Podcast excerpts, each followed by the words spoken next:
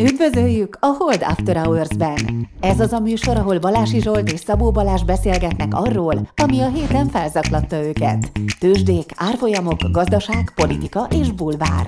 Szabó Balázs és Balási Zsolt a Hold alapkezelő elemzői. Bármi, ami az adásban elhangzik, az az ő vagy vendégeik magánvéleménye, amely nem feltétlenül egyezik a Hold blog és a Hold alapkezelő hivatalos álláspontjával. A műsor szórakoztató célral készült, befektetési döntések alapjául nem kíván szolgálni. A Hold alapkezelő ügyfelei és alkalmazottai egyaránt rendelkezhetnek pozíciókkal az adásban tárgyalt pénzügyi eszközökben. Na hát, kedves hallgatók, sajnos megint rá kell beszélnem az elején, mert egyrészt a videónk az megint nem jött össze, helyette összejött viszont egy audiogixer, úgyhogy az én mikrofonom az végig pattog, kicsit idegesítő, de három perc után már hozzászokik az ember, remélem. Bálna vadászni valójában sosem akartam, ezt utólag rá kell mindenképpen fűznöm. Brigi egy óránál lesz, és ez a, be, ez a beszélgetésünk most a vártnál, vagy most a szokásosnál is jobb hangulatú, ugyanakkor talán kevésbé szakmai, viszont hétfőn kirakunk egy full szakmai epizódot arról, hogy Magyarország jobban teljesíte, ott én fogok előadni magyar gazdaságról. Akinek hiányzik GDP, infláció és a többi, az ott megkapja. Na most mehet az adás. Na hát üdvözlünk mindenkit!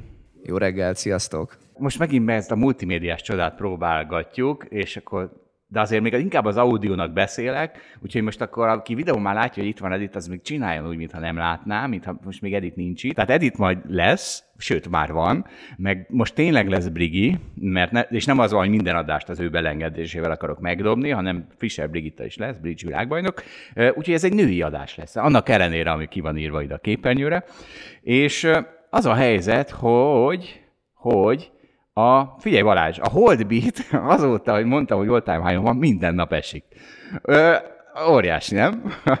Tényleg nem bírom. Egy, egyszer majd próbálj meg egy adást, amikor nem a Holdbeat hozamával kezdünk. De nem, hát azért ez mégiscsak. De és azért, mivel most így a podcast, vagyis a, a, a, a alap a szar, nem ismertem megnézni, hogy meddig esett már, ezért most akkor podcast karrier, karrierünknek örülünk, és és figyelj, tehát itt van az ábrám, ez az ábra azt jelenti, hogy az elmúlt 30 napban az Alföldön annyi csapadék esett, hogy már szinte rá se fér a skálára. Tehát ez a átlagtól való eltérés jelzi, és látszik, hogy annyira lila, hogy már nem is lehetne lilább, Egyeseken 80 centivel több eset, mint az átlag egy hónap alatt. Tehát az történt, Balázs, hogy az asszály adásunkkal kijelöltük az asszály tetejét, és ez, ez egy óriási achievement, mert tőzsdei tetőket könnyű kijelölni. Tehát csinálsz egy bitcoin adást a bitcoin 60 ezeres csúcsánál, és aztán onnantól esik, hiszen az egy pszichológia az az ár, és ennek a pszichológiának része ez a podcast is. Na jó, de a termést megmentette? Tehát az asszályt kiküszöbölte, az, az, az asszály okozta problémákat? Jó, mindent nem oldhatunk meg ezzel a podcastet. Tehát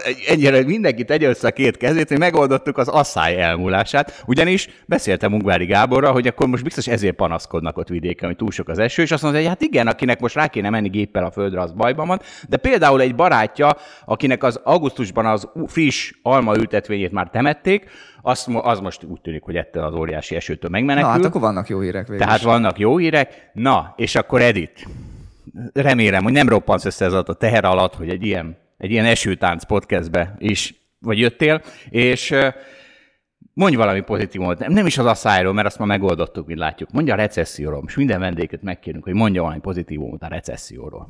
Jaj, bocsánat. Na, szia Edith, először is köszönjük. köszönjünk. Köszönöm, így nem, nem tudtam hova szúrjam Igen. be, hogy sziasztok, üdvözlök mindenkit, de még előtte így, így beszúrhatnék, van valami, ami zavar abban, amit eddig mondtál. Mondjad, mondjad.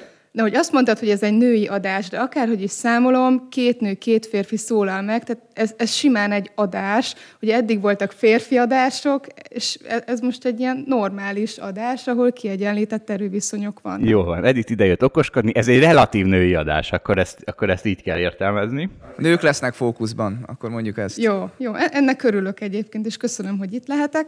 A másik kérdésedre így a, a válasz, mondjak valami pozitívumot a recesszióról, Igazából, ami nekem egyből eszembe jutott, az az, hogy amikor jól megy a szekér, mindenki keresi szépen a pénzt, nincsenek igazán gondjai, akkor úgy elkényelmesedik az ember, és, és amikor megjön a recesszió, és össze kell húzni a nadrágszíjat, akkor elkezdünk egy kicsit tudatosabban gondolkodni, takarékoskodni, nem annyira pazarolni. Például én is észrevettem magamon, hogy sokkal jobban átnézem a hűtőmet, hogy mi van benne, és nem dobom ki az élelmiszereket. Egyébként ettől teljesen rosszul vagyok, aki ezt csinálja. Nem tudom, ti hogy vagytok vele, de ez mindenképp egy pozitívum, hogy kevesebbet fogunk pazarolni. Na, hát jó van, örülünk. Egyébként Edith portfólió kezelő is, meg elemző is velünk, tehát azt most nem mondtuk. Kumbels Edith a teljes neve. Még valamit szeretnél Igen, így van. magadról hallani, Edith? Szerintem még annyit elmondhatunk, hogy ez most már a negyedik alkalom, hogy szerepelek, úgyhogy, úgyhogy gyűlik, és Régi hallgatók ismernek. Egyébként Igen, ugyanazt igen. mondtad, amit a Móris Dani, hogy úgy látszik mindenki ez a takarékoskodással jön itt a válságban. Nem tudom, hogy ennek mindenki valóban ennyire örül hogy ennyit tudunk mondani, mint pozitívum. Az én hűtőm például teli van, mert most éppen egyedül élek, és, és nem dobtam ki semmit. de, de figyelj arra, hogy, hogy ne járjon le, ami benne van. Léci. Edd meg, amit Orsi ott hagyott. Az a csalán teát, meg a nem tudom mit. És, és, és ugye Edith van egy óriási jó hírem, tehát egy hete Danival már ESG-ztünk egy cifrát, úgyhogy most nem lesz ESG. Mit szólsz hozzá? Ugye Edithnek az ott a baj, hogy mindig, amikor ő jön, akkor mindig ESG-zünk, és az olyan unalmas, és, és most nem lesz ESG. Na? De ez, ez nagyon jó, mert egyébként Tegnap pont volt. Ha Zsolt, ha jöttél volna portfóliókezelési volt. meetingre, akkor tudnád, hogy Jó volt. hosszú előadást tartottam, holnap is fogok tartani egyet, úgyhogy nagyon jó, hogy ma nem kell esg Jó, ezt most tartsd meg magadnak, és nem kérjük a hosszú, hosszú elő ESG adást a De nem, hát tényleg ez a podcast, ez két, két ESG előadás között van Zsolt, úgyhogy Jó van. tudd a helyedet. Akkor, de az egy kicsit lesz ESG, vagyis ESG közeli, csak most ezt én nyomom, mert ugye már régóta ígérgettem, hogy fogunk klímaváltozással foglalkozni, és már foglalkozunk is, de most rájöttem, hogy nem, nem tudom, hogy hogy, hogy fogja ezt keretbe, és akkor rájöttem, hogy azt fogom csinálni, hogy mindig írni fogok valami kontrariánust a jelenlegi tömegpszichózissal szembe, cikket, egy vagy két hetet ezt megpróbálom, és akkor arról beszélünk, valamint megpróbálok mind, hát mindig hozni valami nagyon pozitívat a klímaváltozásról, valami pozitívumot, és ez olyan, mint 2020-ban a, koronaví, a koronavírus járványról írtam egy cikk sorozatot, hogy, hogy vírusról pozitívam, és óriási sikere volt, na majd megpróbálom ugyanezt, és akkor tessék, kezdem ezt a leheti adást, a klímaváltozás pozitivitással. Ö, megmondjam, mi van all time high most, hogy nem a Holdbeat alap? Megmondom nektek, mi van, mert fogalmatok sincs róla, mert eltusolja a média, majd mindjárt beszélek róla. A Great Barrier Reef, ugye ez az ausztrál nagy korallzát, hogy amiért mindenki nyafogni szokott, soha, amióta mérik, nem volt ennyire betakarva korallal. Tehát óriási korall boom van, ez 1985 óta mérik, és darabokra van osztva ez a Barrier Reef, és a kétharmadán 37 százalék, vagy valami ilyesmiről beszélünk, ez egy, all- ez all- az, amióta mérik 1985 óta, ez all-time high. A maradék egyharmadán csak azért nincs all-time high-on, mert Crown of Thorns Starfish outbreak van. Pandémia van. Megint pandémia van. A Starfish az nem tudom, hogy micsoda. Én, me- Tengeri én megnéztem, csillag. tengeri csillag, de ez nem olyan tengeri csillag, amit elképzel a hallgató, hogy ilyen aranyos, kedves, ilyen ötágú, nem tudom, hanem ilyen, én ilyen tengeri sünnek láttam, amikor elkerestem, ilyen brutál cucc. Nagyon brutál. Tehát, Tehát, tehát, így, tehát így szétszúr. Iszol- De annyira brutál, tehát én azt hittem, hogy majd neki nyafogás, már örüljenek a Crown of Thorns-nak, mert biodiverzitás, de nem, tehát ezek tényleg gonosz, gonoszul néznek ki. Tövis koronájú, vagy mi a, mi, hogy, mi, mi a neve? Én nem Crown of Thorns. Meg Tövis kellett volna nézni a fordítóban. De hogy kellett valami, a, a magyarul, hogyha mondjuk, akkor jobban tudják, hogy mi az, de hogy tudják. Tehát ezek, ezek tényleg az óceán Hát azért nem Vader. olyan egyszerű, mint hogy zsiráf, zsiráf. Ne. Érted? Hát ezért. Hát Ne, ezért. nem olyan egyszerű, segítene a magyar, de mindegy. Valami szúrós tengeri csillag. Na szóval az történik, hogy szóval ez, ezek tényleg az óceánok Darth Vader ezek a tövis koszorúk, csak semmi közük a klímaváltozáshoz. Mindenki hátradőlhet. Ahhoz van köze, hogy több a táplálék a óceánban, a túl nagy lehalászáshoz, a túl például óceánszennyezéshez is van köze, de klímaváltozáshoz nincsen, és bármikor beleszólhatod a korallos részedetedét, ne, ne tartsd vissza, de még mondom tovább, nem? Hiszen Ö, biztosan korallos. Jó, oké, oké, mert, nagyon, mert nagyon, nagyon, mindenki nagyon örüljön, rengeteg jó hírem van. Tehát az történt, hogy ezt a korallzátonyt, ugye a Great Barrier Reef-t, ezt tíz évvel ezelőtt, itt látszik az ábrán is, ez 2016 környékén, ugye ez a mostani 37 akkor csak 10 3 volt mondjuk a lefedettség, és mindenki temette. Annyira mindenki temette, mert hogy killed by bleaching, a bleaching mindenki keresse azt most nem mondom el micsoda.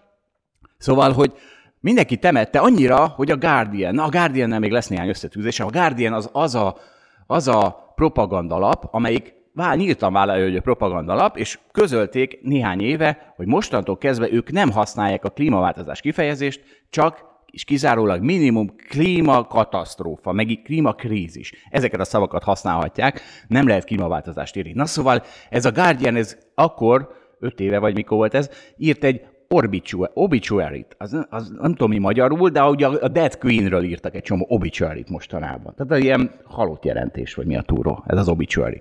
És megnéztem, tehát tényleg, tehát hogy, hogy megnéztem, és ez a következő képünk, meg, rákerestem a Google-ben, hogy nagy korázátony, és a hírekre kapcsoltam. Itt az, a, a hat hír, ami először előjön. A hat hírből kettő szó, szól erről az egy hónappal ezelőtti hírről, hogy jó hír van, az egyik a travello.hu, gratulálunk nekik, a másik meg a National Geographic. Hát nekik ez a dolguk.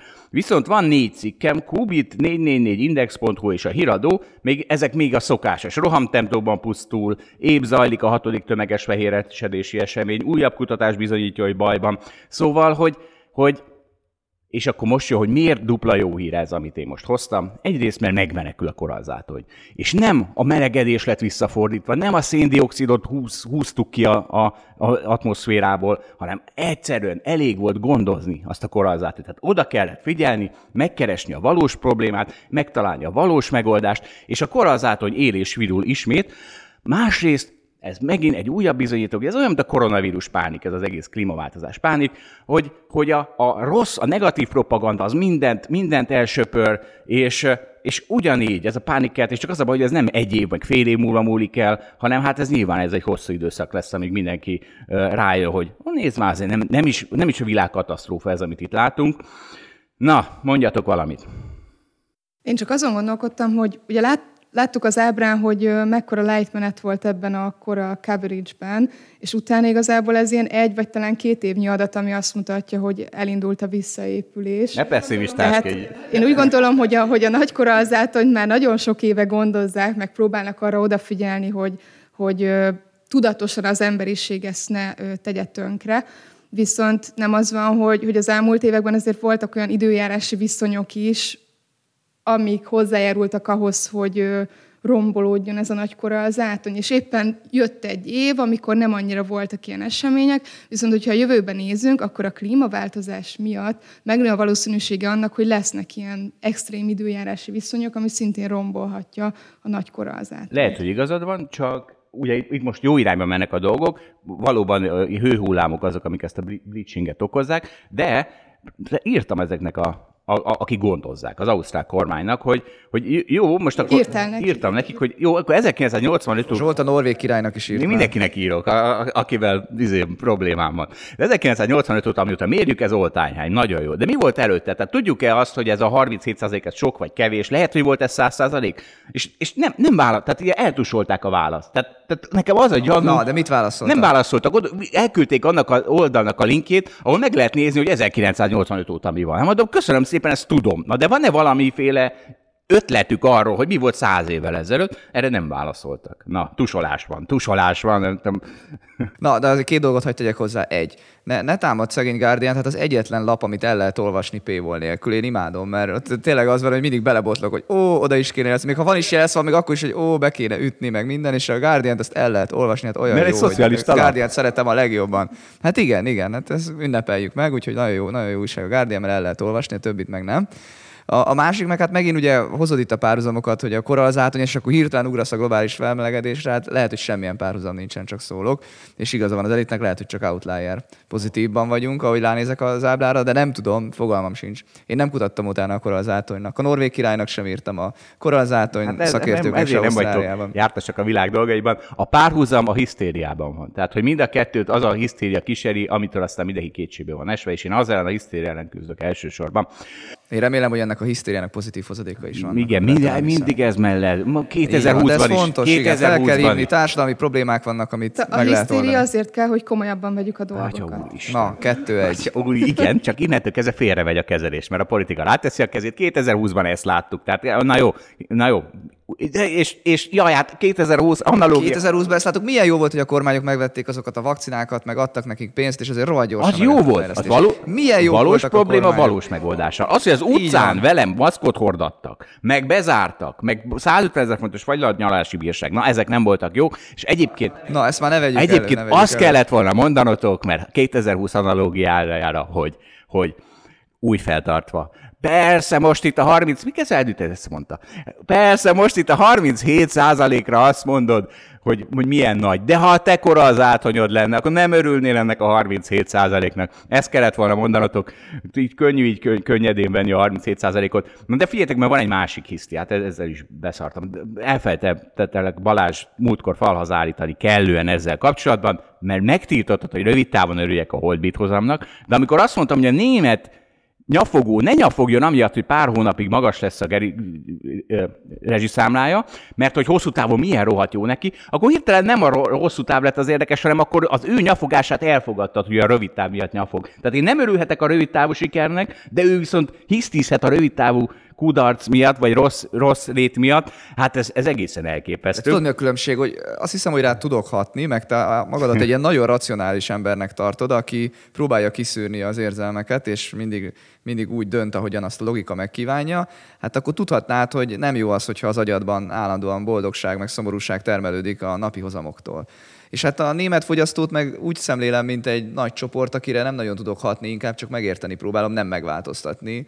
Te vagy az, aki azt gondolja, hogy a német, ha németül podcastolnánk, még a német fogyasztóra is tudnánk hatást gyakorolni. Én szerintem elfogadom a sorsunkat, hogy ez nem fog menni. Jó, Edith, neked kell döntened, melyik a jobb mentalitás, hogy valaki mindig megtalálja, akár rövid távon, akár hosszú távon, amire örülni kell, vagy, vagy ez nem jó mentalitás? Hogy érzed? Tehát aki befogja a, szel, a vitorlájába a emocionális szeret, és azt mondja, hogy mindig megtalálom, hogy minek kell örülni, és akkor jobban mennek a dolgok. Mondjuk egyébként én, én ezzel értek egyet. Na, köszönöm Ö, szépen. Biztos boldogabb úgy az élet, hogyha minden napokban megtaláljuk azt, aminek örülni lehet, különben Különben nagyon sok szomorú ember lenne ezen a világon. Na megmondom, hogy mi van. Nem, Még... is, er, nem is erről a vita, hanem csak az alapozamának nem szabad minden nap örülni, meg szabad. Többi dologban érzelmesnek Most nem örülök vele, most örülhetsz, most nem örülök. Na figyelj, de... Sajnálok, ne szomorkodj Zsolt, lesz ez jobb is. Igazából ezt nem vettem volna elő ezt a témát, ha nem jön szembe, megint képet váltok, nem jött volna szembe ez a rohadt kép a Facebookon.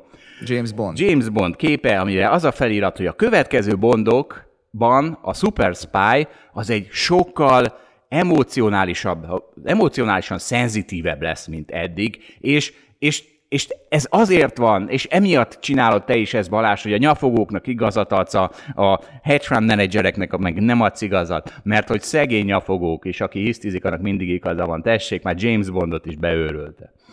De ezt most nem értem. Ja, hogy James Bond is hisztizni fog szerinted? Ő is a hisztizőknek ad igazat, azért lesz emocionálisan szenzitív, nem azt mondja, hogy leszarom, ne hisztizzetek. De nem, ez csak simán a korszellem. De a korszellem ellen kell küzdeni, apám. 1972-ben, amikor a szovjet ügynökökkel kellett harcolni, ott azt kellett mutatni, hogy ja, úr, fapofával nyomod, és teljesen profi vagy, és nincsenek akkor, érzelmek. Akkor most... De tudod, 2020-ban ott tartunk, hogy ezt meg kiszabad mutatni akkor, az érzelmeket. Akkor Hollywoodnak, Van ezzel valami Hollywoodnak problémát? üzenem, hogy rossz oldalra állt a Bond, mert az én oldalamra kellett volna, és lelövöldözni az emotionally sensitive embereket, a PC-t, a cancel culture-t kéne írtani ennek a James Bondnak, nem a izé, nem a, nem a anti-PC Hát nem, ír nekik levelet. Té, igaz, köszönöm szépen, ez itt a, a, minden, a minden megoldó, minden megoldó, izé, írni fogok Hollywoodnak egy levelet. Nem lenne. De nem, hát a James Bond ettől lesz jó, megtartja azokat az értékeket, amik egyébként voltak neki, ezt a keménységet, férfiasságot, nem tudom, de mégis változik a korral. Jó, igen, ha a fekete nő lesz a James Bond, akkor, akkor majd, áll, akkor majd, akkor majd ezt kicsit. megbeszéljük, hogy mi volt, történt, de hát azzal is meg lehet üzenni ugyanazokat igen, az értékeket, a korszellem változása. Engem ez jobban zavar, hogy emocionálisan szenzitív lesz, mint hogy fekete nő lesz.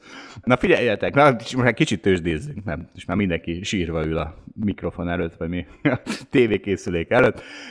Egy high profile, volt egy high profile leminősítés, ha nem is teljesen váratlan, Goldman Sachs a mostani évvégi S&P 500 célára 16%-kal csökkentett. Ez ugye egy ilyen négy hónap múlva esedékes S&P 500 célár, és csak az az érdekesebben, hogy a, a rétekre fogta. Tehát nem azt mondta, hogy jaj, a recesszió jön, jaj, lebombázzák New Yorkot, hanem azt mondta, hogy Gyerekek, eddig fél százalék reálkamattal számoltunk, most már másféle számolunk, úgyhogy a paperrel multiplünket lehozzuk 18-ról 15-re, tehát teljesen rates driven. Egyébként erre is van ábránk, mindenre van ábránk. És a Bespoke Investments egy másik ennek a hírlevelét szoktam olvasni, ők is megjelentek azzal, hogy don't fight the Fed. Tehát ugye, amit az elmúlt tíz év tanulsága, hogy soha ne a Feddel küzdjél, a részvénypiacok, a Tesla felmegy a picsába, ugye, ahogy, ahogy az 2020-ban, 2021-ben az LKB is megjósolta. Don't fight the Fed, amíg pénznyomtatás van, az volt a tanulság, nem szabad részvényt sortolni. Most, hogy pénz visszavonás van, nem szabad részvényt longolni, üzeni a Goldman Sachs is, meg a Bespoke is most, és engem ez egy valamiért nagyon bosszantott. Nem, mondjatok előbb ez valamit, tessék. Hát szerintem az elmúlt egy hétnek a az érdekessége az, hogy rálhozam para van. Tehát mindenki attól fél, hogy felmegy a rálhozam, ezt így szerintem sosem mondtuk hiszti. hiszti. Rálhozam hiszti.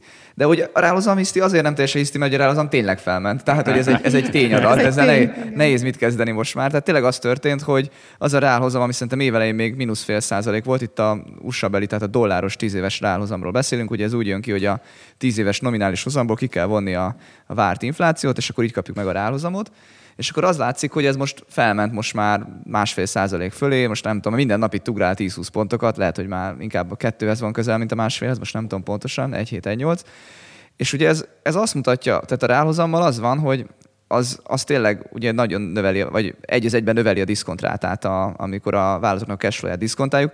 Ugye amikor az infláció szokott nőni, akkor azt mondani, hogy hát nem baj, nőtt a diszkontráta, mert az infláció is növeli a diszkontrátát, ugyanúgy, mint a rázam, de akkor azt mondani, hogy de nem baj, mert majd a vállalat ugye az árbevételen keresztül érvényesíti ezt az inflációt, ő is árat emel, mint hogy a gazdaságban infláció van. Amikor ráhozam van, akkor ezt nehéz mondani, ez olyan egy az egyben negatív hírnek tűnik. Tehát igazából a ráhozam az tényleg mindenféle eszköznek, ami cashflow termel, tehát ez legyen ingatlan, kötvény, részvény, stb. bármi más, az, az ugye annak csökkenti a, a, az árát, értékét. Úgyhogy, úgyhogy ez nyilvánvalóan egy rossz dolog. És ez egy tök érdekes, hogy itt most nem fundamentálisan rossz hírek jöttek ki múlt héten, alapvetően a világgazdaságban. Tehát nem az, hogy Kínában valami nagyon rossz adat van, az USA-ban nagyon rossz adat van, nem tudom, mi történik, hanem egyszerűen pénteken volt abból egy probléma, hogy ment a reálhozam, erősödik a dollár, és akkor ez kivált egy pánik szituációt egyébként a fejlődő világban szerintem elsősorban, másodszorban Nyugat-Európában. Egyébként a fejlődő világban kéne inkább pánikot kiváltani, ott sokkal több a dollár eladósodottság, ott sokkal nagyobb kockázat szerintem az erősödő dollár, mint egyébként Nyugat-Európában. Nyugat-Európában nem annyira erős, de mivel Amerikában emelkednek a hozamok, Európában is emelkednek a hozamok, tehát nyilván van egy, van egy ilyen át, áttételes hatás, úgyhogy nem csoda, hogy estek a, erre, erre a ráhozamra a részvények. Na figyelj, elmondom, hogy én miért akartam ezt elővenni, mert, mert hát ugye én lassan tíz hónap, hogy bemondtam, hogy Fetkol van, Fedput helyett, aztán Pozsár Zoltán is rászállt, ő is bemondta. Azóta semmi más dolgom nem lenne, mint sortolni, hogy tudni, hogy amikor kicsit emelkedik az S&P 500, akkor úgyis jön a Fed és fejbe kúrja a részvényeket, és ezt kéne játszanom, és ehelyett Igazából nyáron ezt is játszottam, tehát ezért volt viszonylag nagy pozitív hozam a Holdbit alapnak két hete még, de az elmúlt két hétben viszont ebből óriásit szívtam, tehát ettől borultam ki, hogy megfejtem a világot, majd utána most meg már bukokra. Tehát, hogy a, meg, még a megfejtés, a Fed szállítja nekem, mert egyébként tehát az történt, hogy a, az összes fejlett piaci ba, ö, jegybank, mintha megőrült volna, és ilyen, ilyen egyre nagyobb hirtelen kamatemelésekkel riogatják a piacot, és ettől van ez a reál, és gondolom ettől van ez a reálhozam emelkedés. Na szóval, hogy még bukok is rajta, tehát ahelyett, hogy szépen keresném a, a S&P sortjaimmal a pénzt, ehelyett, hát most még bukok is rajta. Na, hát nagyon durva ez. De akkor van igazad ezzel a gondolkodással, hogyha mindig ilyen nagy trendek vannak. Tehát ha tudod, hogy ha a Fed ötször azt mondta, hogy emelni fog, akkor még ötször azt fogja. Azt azért nem biztos, hogy tudod. Tehát ugye ez a múlt. És azért a Fednek az, hogy van benne gyors irányváltás, a, a, az, hogy milyen a monetáris politika, tehát hogy szigorú vagy, vagy laza, az egyébként szerintem éppen megvalósult az elmúlt években. Tehát ha visszanézzük, ugye 18-ban volt utoljára olyan egyébként, hogy valahol ö, olyan magasan voltak az amerikai kötvényhozamok, mint most, és 2018 végén voltak kamatemelések, mert akkor már úgy volt, hogy az amerikai gazdaság erős, le kell, lass, le kell hűteni, mert inflációs félelmek vannak, és akkor emelt is a Fed decemberben, és jól be is zúgott a részvénypiac. Na de utána meg gyorsan, amikor nagy zuhanás jött a részvénypiacon, akkor meg visszakoztak hirtelen, és akkor ugyanez a Pavel volt már akkor is. Tehát van egy track rekordja, hogy hirtelen szigorúból átment hirtelen de hát, galamba. De Balázs, az volt a Fed put, most van a Fed call. De oké, okay, de várj, nem, a Fed call, ha akkor úgy nézzük, 18-ban, 18 második felében Fed call volt nem, egy ideig. Akkor is Fed, akkor is nem, akkor is Fed call volt, vagy fe, igen, egy ideig, és akkor azt a hirtelen Fed put lett. Tehát egy szigorítottak, és akkor mondhattad akkor is, hogy hát már kezdődik majd a, a kvantitatív easing helyett a kvantitatív tightening, ugye az, de nem vissza, mondtam, hát de most viszont mondtam. Tehát, nem, érted? tehát én akkor nem mondtam, most viszont mondtam. Tehát, de hát hogy nem mondtam volna? Hát akkor is, akkor is az volt, hogy emelünk, emelünk, és tényleg emeltek, és, és ment. És aztán hirtelen megfordultak. Na, jó, hát most is lehet meg ilyen. Egy picit, tehát... És akkor bocs, bocs, csak hogy befejezzem, hogy, hogy tavaly meg pont az ellentetje volt, hogy már ugye kezdett erős lenni a gazdaság, de azt hiszem még, még tavaly nyáron ilyeneket mondtak, hogy még csak nem is gondolunk arra, hogy emelnénk majd valaha, meg nem tudom. Tehát érted, hogy, hogy akkor meg bent ez, hogy hát örökké lazák leszünk. És akkor most meg hirtelen azon kapjuk magunkat, hogy úristen, ezek milyen szigorúak megint. Az óriási. 18-ban, sőt sokkal szigorúbbak. Tehát, hogy, és akkor miért ne lehetne most megint egy fordulat, hogyha úgy alakul a gazdaság. Megmondom. És egy utolsó, tudom, még bele akarod szólni, de most már mondja, ezt a nagy, monológ, nagy monológ, ez annyira fontos, hogy végig kell mondanom. Ugye nekem az a bajom a Feddel, hogy, hogy ki kéne várni az, ide, az idejét annak, hogy ezek a kamatemelések hassanak. Tehát nekem annyira fura, hogy két hetente meg kell erősíteni, hogy nagyon nagyot emelünk, és aztán emelnek is, hogy, hogy én azt nem értem, hogy ha emelsz kamatot, akkor én azt tanultam az iskolában, aztán nem tudom a gyakorlatban, hogy van, hogy azért egy fél évet kéne várni, amíg azok, azok a hatások hatnak. Tehát ez nem úgy megy, hogy emelek egy százalék kamatot, aztán jövő héten, és azt mindig nézem, hogy hát és mindig nem adott az infláció, meg még mindig pörög a gazdaság. Hát az várni kell a, várni kell a lassuláshoz, hát nem megy az olyan Itt gyorsan át. tetten, hogy mi a baj az okoskodásoddal, a Fed nem arra megy, hogy megemeli a kamatot, és aztán az majd visszafogja a beruházásokat, és így leáll az infláció, hiszen erről szól a Fed call, erről van a balási pozsártétel, hanem arról szól, hogy összeomlassza a piacokat. Tehát, nem arról de, szól, nem na, arról szól. Na és akkor, tehát a, a, onnan lehet tudni, hogy még mindig Fed hol van, hogy mi nem omlottak össze a piacok, mert az fogja megállítani az inflációt, ez egyetlen eszköz a Fednek, hogy megállítsa az inflációt. Mikor omlik össze szerinted a részvénypiac? Mondj egy Még nem omlott számot. össze. De, de, kérlek. Bár majd szólni fogok, de egyébként most már megvan, szerencs, szerencsére megvan az indikátorom, amikor Balázs is elfogadja, hogy Fed call van, na addig még biztos, hogy call van. Tehát amikor a Balázs is azt mondja, hogy na jó van, oké, tényleg össze akarja önmasztani a Fed a piacokat, akkor, akkor már közeleg a vége. Hát most már annyiszor bemondtam ebbe a podcastban, már olyan tévedés lenne, amit nagyon nehéz utólag beismerni. Én azt már csak 2000, 2000-es SMP-nél teszem meg, Zsolt, úgyhogy nagyon nagyot kell esni. Hát, Mondj te, mondjál te inkább egy de számot. Nem kell, hát 2000, kivárom. Csak most már akkor jó lenne, ha visszamennék sorba. Mert, mert ez... Igen, hogy a 2000-es SMP van, akkor menjél vissza sorba. Igen. Na figyeljetek, van még egy kormány, ami, ami most szétkúrta a szétkúrni valót. Ez a brit kormány, és erről most nem fogunk beszélni, mert nem készültünk. Tehát még valami all-time loan van, az a brit font a dollárral szemben. Meg a kötvényárfolyam. Meg a kötvényárfolyam. És tehát ez, de az antipropaganda egyébben azért szeretném megjegyezni, hogy nem Soros György omlasztotta össze az angol fontot. Ahogy akkor sem Soros György omlasztotta össze, amikor azt mondják, hogy ő omlasztotta össze. A brit kormány omlasztotta össze, és Ungvári Gábornak üzenem, ugye ő, ő az a vízügyi szakért, akivel beszélgettünk, és akinek van egy ilyen elmélete, hogy a, az a víz a, a természetnek, a világnak, ami a pénz a gazdaságnak. És itt van egy újabb analógia, tehát ahogy, és ő mondta ezt is, hogy ahogy a vízhiány az mindig az állam, vagyis az ellátórendszerek hibája, úgy egy deviza összeomlása is mindig az államok hibája, úgyhogy megvan még egy pénzvíz párhuzam. Hát de tudod, ahogy a Guardian újság megírta, hogy az új miniszterelnök az Margaret Thatchernek hiszi magát, tehát meg is csinálta az első héten. Ugye az azt jelenti, hogy adót csökkentesz, alapvetően ezzel a gazdagoknak, meg a vállalatoknak, és hát ugye ebben a helyzetben, amikor egyébként a költségvetések elég gyengék, tehát pont a, ugye Morizan itt volt múlt héten vele, beszéltük valamelyik agyviharon, vagy ő mondta, hogy igazából az Egyesült Királyságnak a gazdasága az nagyon hasonlít egy ilyen fejlődő országnak, ami éppen összeomlóban van. Tehát folyófizetési mérleg szörnyű, igen nem tudom, a, tehát a devizája ugyanúgy védtelen, tehát egy csomó, csomó minden probléma van, és hát látszik is, hogy, hogy egyébként nincs megvédve az a deviza. Ugye kénytelen a, a jegybank szigorítani, szalad a, szalad a fiskális lazítás után. Hát vannak bajok. Na figyeljetek, ez egy versenyszeremnek is dedikált adás lesz, úgyhogy mi van a CFA titulusotokkal? Hogy álltok, gyerekek? Nekem van. Hú, most, most gyorsan végig kell gondolni, hogy hogy kell erről szakszerűen nyilatkozni. Hm. Tehát a, a második szintű vizsgán átmentem, és befizettem a harmadikra, tehát harmadik szint kandidét vagyok. De már nagyon rég futottál neki te is, nem ennek, nem? Vagy ez... ez Eddig elsőre sikerült Na, mind, jó, ezt még lehet mondani. Balázs, te Ö... hogy állsz, akkor belét fogok kötni. Hát, ugyanígy. Úgy, hát nem ugyanígy, mert én nem iratkoztam be a hármasra. ugye? de igen, én is gondolkodom, hogy nem lehet azt mondani, hogy CFA 2-es vagyok, mert akkor etikailag Akkor azonnal kívánnak. Ez volt a, akkor nem leszek, nem leszek CFA 2-es. Ha azt mondom, hogy CFA 2-es, akkor nem leszek CFA 2-es. Jó van. Semmi gond. Még mondjuk úgy, hogy egy vizsga hátra van, ez, ez így szakszerű. Ugye nem tudhatod, egy, egy szint ja, ja, ja, ja. Ugye, egy szint van hátra, nem egy vizsga, igen, jogos. Nem Isten, hibát, hibára Halmos Balázs.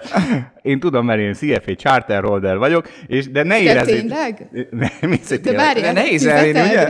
Nem, szerintem, szerintem ezt lehet mondani, az is, hogy fizetnéd, csak nem írhatod ki a névjegykártyádra, meg ilyen, ilyen, ilyen izék van. Fizeted, Zsolt? Fizeted? Szerintem... Fizet, volt, hogy fizettem, most épp nem fizetem. Megszorítások vannak, most nem fizetünk. Akkor válság éveiben nem fizeted. a- Versenyidőben nem fizetünk. És, és ne érezzétek ezért kudarcnak az életet, mert öt év alatt se sikerült A-ból B-be jutni.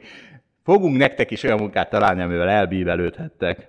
Na, de jó, de jó, de jó. Igazi futballöltözői hangulatot teremtettünk. Zsolt, nem öt éve kezdtük. meg nem, ezek nem számít. Egy Ne haragudj, a korodból is fakadhat, hogy egyel több vizsgát megcsináltál, mint Nekem az első szintű vizsgámat a Covid kétszer eltolta. Tehát én konkrétan háromszor indultam neki tanulni, és nem azért, mert megbuktam, Természetesen. mert törölték a vizsgát. Foghatjuk a Covid-ra is, semmi gond. Na Na, figyelj, Zsolt, tessék, nem, nem, akkor ezt versenyezzük le. Például Edith mind a kétszer a top 10%-ban végzett el. Én már nem top 10%-ban vége? Én már nem emlékszem. Na, már erre, erre varják Nem. Viszont azt tudom, hogy az eminens lányokat azért, azért nagyon, nagyon meg tudom szorítani szóbelízében. Még jó, hogy Hát nincsen a szó, fejükhöz hogy tudom vágni az eminensséget, érted? Tehát Ja. ez, egy futballöltözőben eminensnek lenni az kínos. Tehát az a... Ne, ho, Szerintem ho, az Editet biztos bántja a futballöltöző. Igen, én is félek tőle, hogy nagyon nehéz ezt kibillentenem a eminens hölgyet az Jó, eminens hölgy egyébként így elárulom a hallgatóknak, meg a nézőknek is, hogyha már a foci öltözőnél tartunk, van ugye holt foci, egyszer voltam. Szerintem ez sok mindent elárul, hogy többször én oda nem mentem vissza.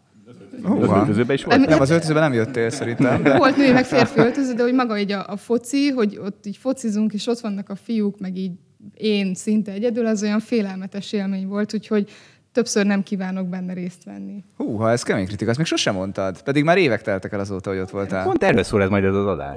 Pont erről szól majd ez az adás. Na, majd- Itt most de, de hogyha versenyeznénk mondjuk valami lányosabb dologba, akkor azt nagyon szívesen vállalom. Igen, Hát mert CFA lányok, vizsgálátjátok, mind a hárman. Mind a hárman. De az nem számít. Az, nem, az, csak, a, az csak, hogy megvan-e, az számít. Az, az eredmény nem számít. Na figyeljetek, múlt héten itt élőadásban kommenteltem, hogy az Arista, amiről azt mondtátok, hogy olcsó, az még 10%-kal olcsóbb lett aznap. Mert egy, és a legviccesebb, hogy mert egy elemző leminősítette, mert gazdasági nehézségek jönnek. Hát bolond ez, hát ez hol él ez? Hát nem látja, hogy hogy lehet erre, és hogy lehet erre esnie.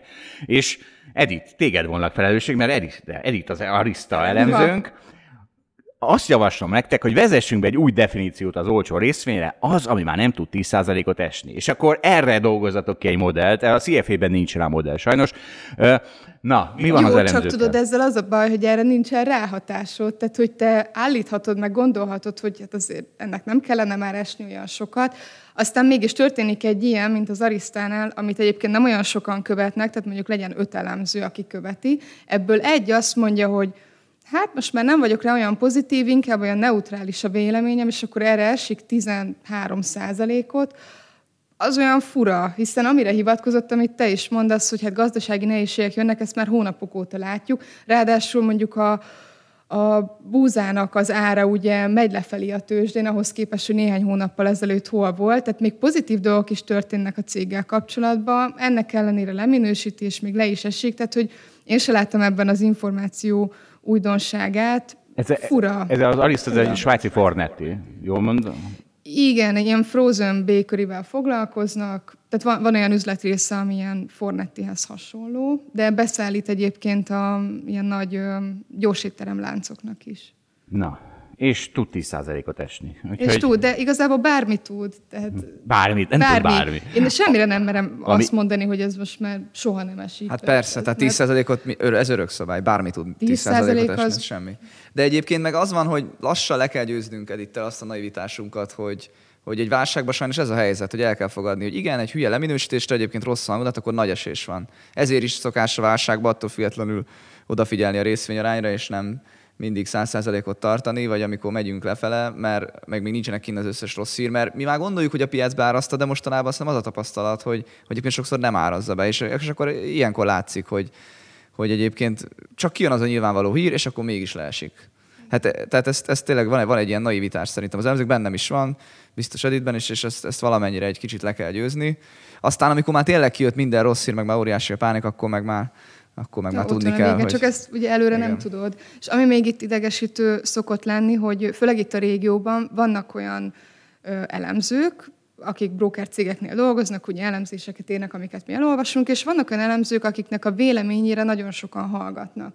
És lehet, hogy te nem értesz vele egyet, de hogyha hirtelen nagyon negatívá válik egy részvényel kapcsolatban, akkor, akkor annak ilyen tök nagy hatása Ír neki levelet. Edith, ír neki levelet. Tudod, én már, én már volt, hogy beszéltem, hol szokta. De ezt el is vehetjük szerintem, a, most a konkrét példát nem kell, csak hogy ugye a PKO bankra gondolunk például, vagy Edith szoktál levelezni a PKO bankkal, mert ugye az a lengyel OTP, ők nekik van nagy elemzőházuk, és akkor a PKO bank azt mondja, hogy lengyel részvényre, hogy az nagyon rossz, akkor világos, hogy hát az ország legnagyobb bankja, legnagyobb elemző csapata azt írt, hogy nagyon rossz, akkor az nagyon rossz. Aztán vagy egyetértünk vele, vagy nem, de igen, olyankor le fog esni valószínűleg az Meg árfolyam. ők úgy általában rövid távon gondolkodnak. Tehát nem, nem azt nézik, hogy itt most, hogyha megjavulhatnak dolgok, amik nagyon sok esetben elég valószínű, hogy meg fognak javulni, hogy akkor mi lesz a céggel, mit fog tudni, hanem egészen addig mondjuk alacsonyan tartja a célárát, amíg, amíg nem látja, hogy az tényleg megjavult, és ott van a trigger. Tehát, hogy nem is valószínűségekben gondolkodnak, hogy itt most milyen szenáriók lehetnek, és abból mi jön ki eredményként, hanem,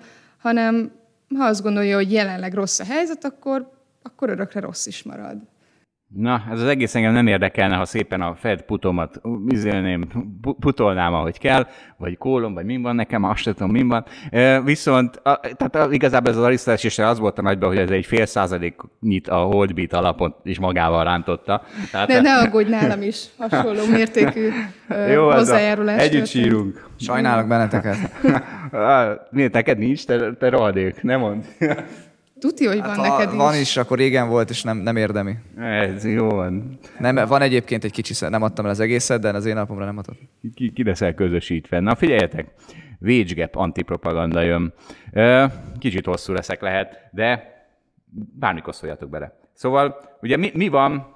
Van, van két véglet. Az egyik, aki szerint mindenki nurture, tehát minden nurture, tehát minden social construct. A másik véglet, hogy minden nature, tehát hogy minden biológiai elrendeltetett, mind a kettő ostobaság, valójában nagyjából 50-50 százalék az, hogy Edith most itt ül, az 50 százalék biológiai adottság, tehát mit örökölt, és stb. 50 százalék social construct, tehát hogy hogy nőttél föl, stb. És a wage gap is valami ilyesmi, de egy, egy ilyen, hadd kezdjem egy ilyen Jordan Petersoni hasonlat, mert az nagyon jól megfogja ezt a lényeget, hogy vegyünk egy tömeget fele férfi, fele nő. És, és most agresszióról fogok beszélni. Agresszió azért érdekes, mert abban van a legnagyobb különbség férfi és nő közt. Egyébként erről már beszéltem, elnézést, aki már hallotta. Egyrészt sokkal, most több mindenről fogok beszélni, mert közben utána olvastam, tehát így, így nő a tudás, az ember utána olvas, egyre nő a tudás. Másrészt meg sokan nem hallották. Szóval van ez a tömegem, 50-50 férfi-nő, és kiveszek egyet, egy, egy nőt, egy férfit véletlenszerűen, akkor ha arra tippelek, hogy a férfi az agresszívabb, akkor az esetek 60%-ában lesz igazam. Nem tudom, ez most kicsi vagy nagy különbség, ez a legnagyobb különbség, ami mérhető férfi és nő közt, de mondjuk, hogy elég nagy, de hát azért ez sem egy olyan óriási. Tehát az esetek 40%-ában a nő agresszívabb lesz, mint a férfi különböző metrikák alapján. És ez miért érdekes? Mert ez minket igazából nem érdekel. Itt most a normál görbe egészéről beszéltünk, itt most nincs rá görbe. A haranggörbét mindenki el tudja olvasni, nem képzettek a mi hallgatóink. Szóval a haranggörbe egészéről beszéltem most, amikor az a 60-40 volt, de minket ez nem érdekel, mert ugye az, hogy kiből lesz CEO, meg kiből lesz sakvilágbajnok, az nem az átlag, hanem az a, a jobb farka ennek a normál elosztásnak. Tehát csak az érdekel minket, az a felső 1 százalék, sőt a felső 1 százaléknak az 1 százaléka.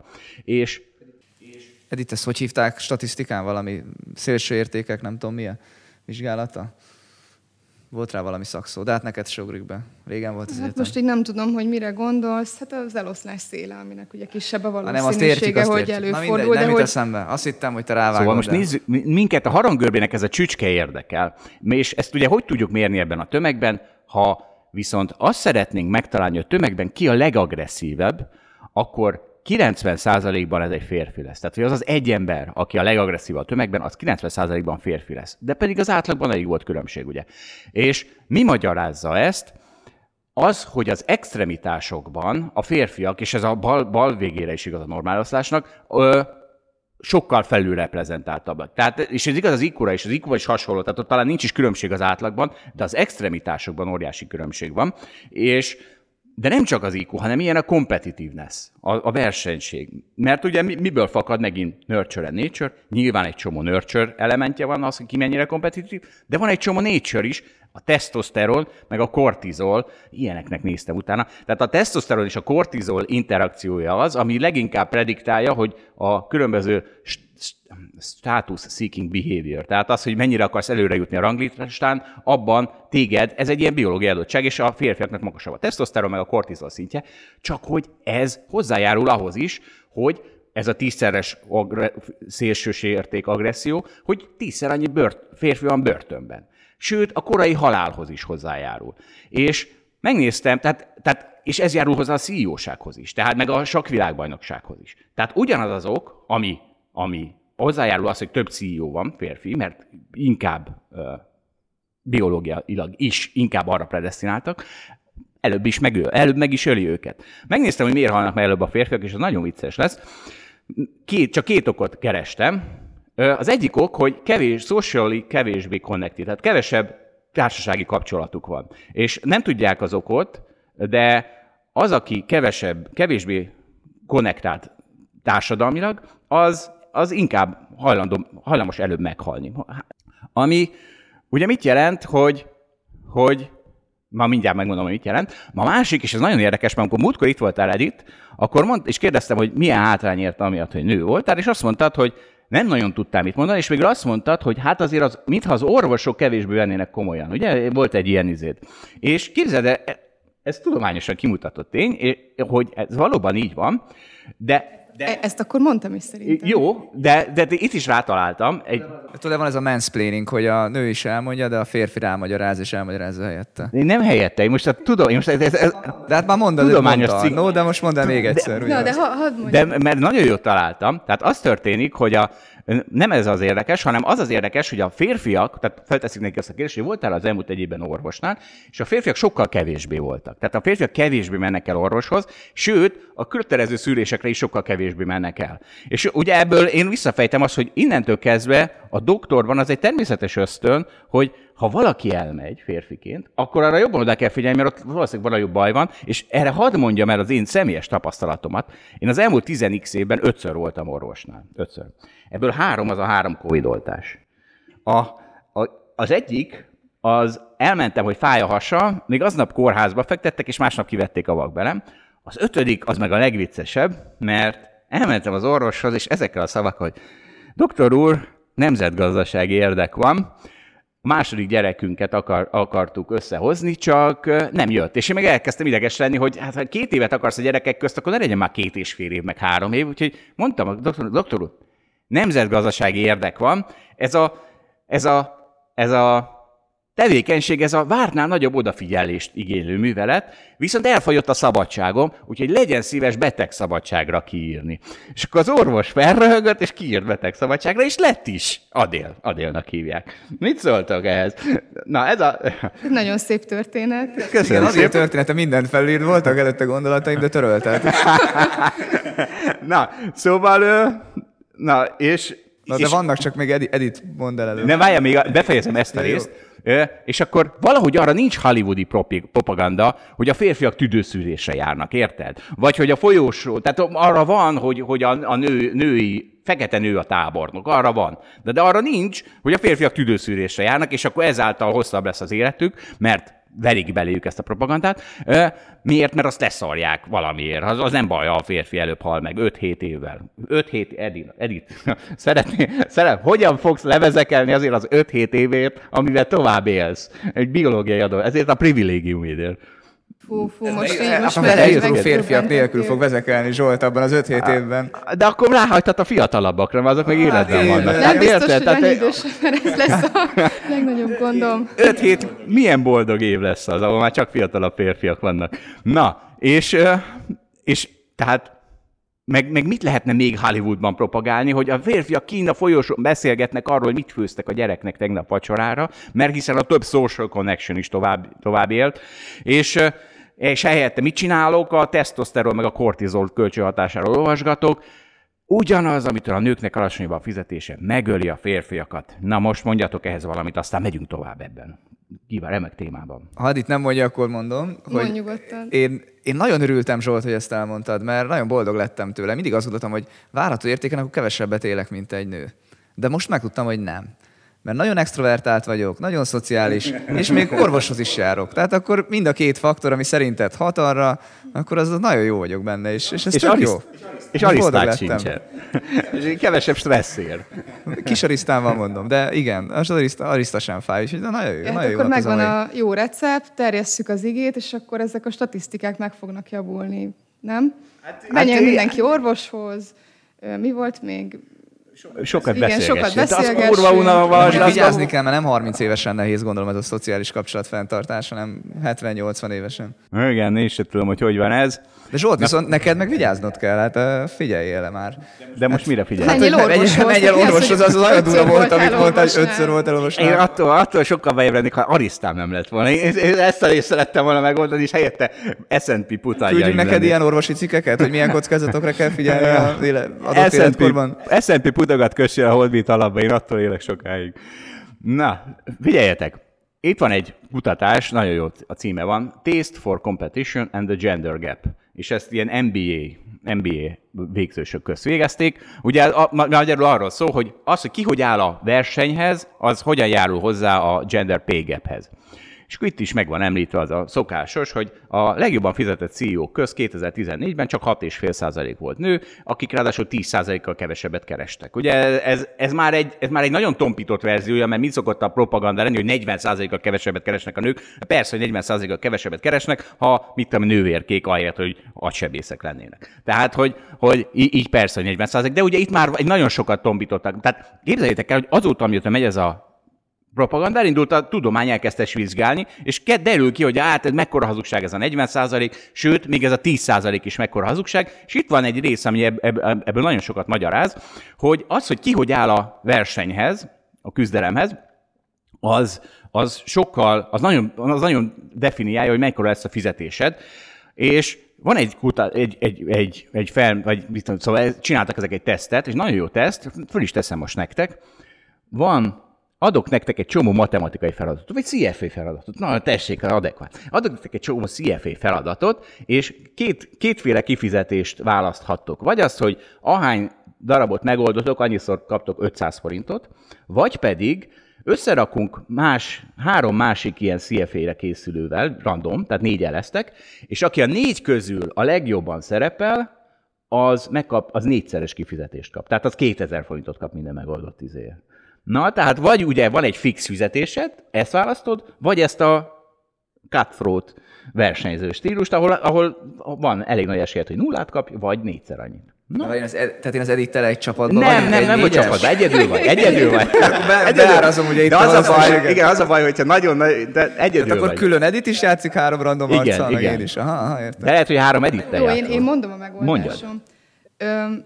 de ez Na mindegy, ez, ez ilyen nagyon személyes lesz. Én mindig minden nagyon megtanultam, végül is bízhatok abba, hogy tudom a tananyagot. Ugye a többi három versenyzőt nem ismerem, hogy ők milyenek, tehát én, hogyha bízom a saját tudásomba, akkor inkább az első esetet választom, mert Tehát a verseny? gondolom, hogy nem, nem, nem a versenyt, hanem hogy én, én majd magamtól megoldok jó sok feladatot, valószínűleg elég sokat meg fogok tudni oldani, és így, és így kapok pénzt. Tehát, azt, tehát nem a versenyt választod, annak ellenére, hogy még CFA-ben jó is vagy, és mondhattam volna egy olyan feladatot, amiben átlagos vagy. Jó, de Edith, hát látod, hogy mekkora tévedsz. Itt, hát na, tehát például akkor tessék. Itt de van engem a bestresszel a verseny. Na tehát, erről van. Hogy az... Edith, köszönöm szépen. Ugye, jó, de hát ugye, köszönöm, ne viccek. Na, akkor jöjjenek az adatok. Tehát Edith és én is voltunk CFA-n. A CFA az azt mondja meg, kb. a következőket mondja meg. Benne voltál a top 10%-ban, utána benne voltál a első 40%-ban, mert az a átmen nem ment át. Úgy valahol így kb. tudod, hogy a 10-hez vagy a 40-hez voltál legközelebb. Edith is kétszer volt, én is kétszer voltam. Az Edith mind a kétszer a top 10-be volt, én mind a kétszer a kicsit a vonal alatt, tehát 10 és 40 között, de közelebb a 10-hez.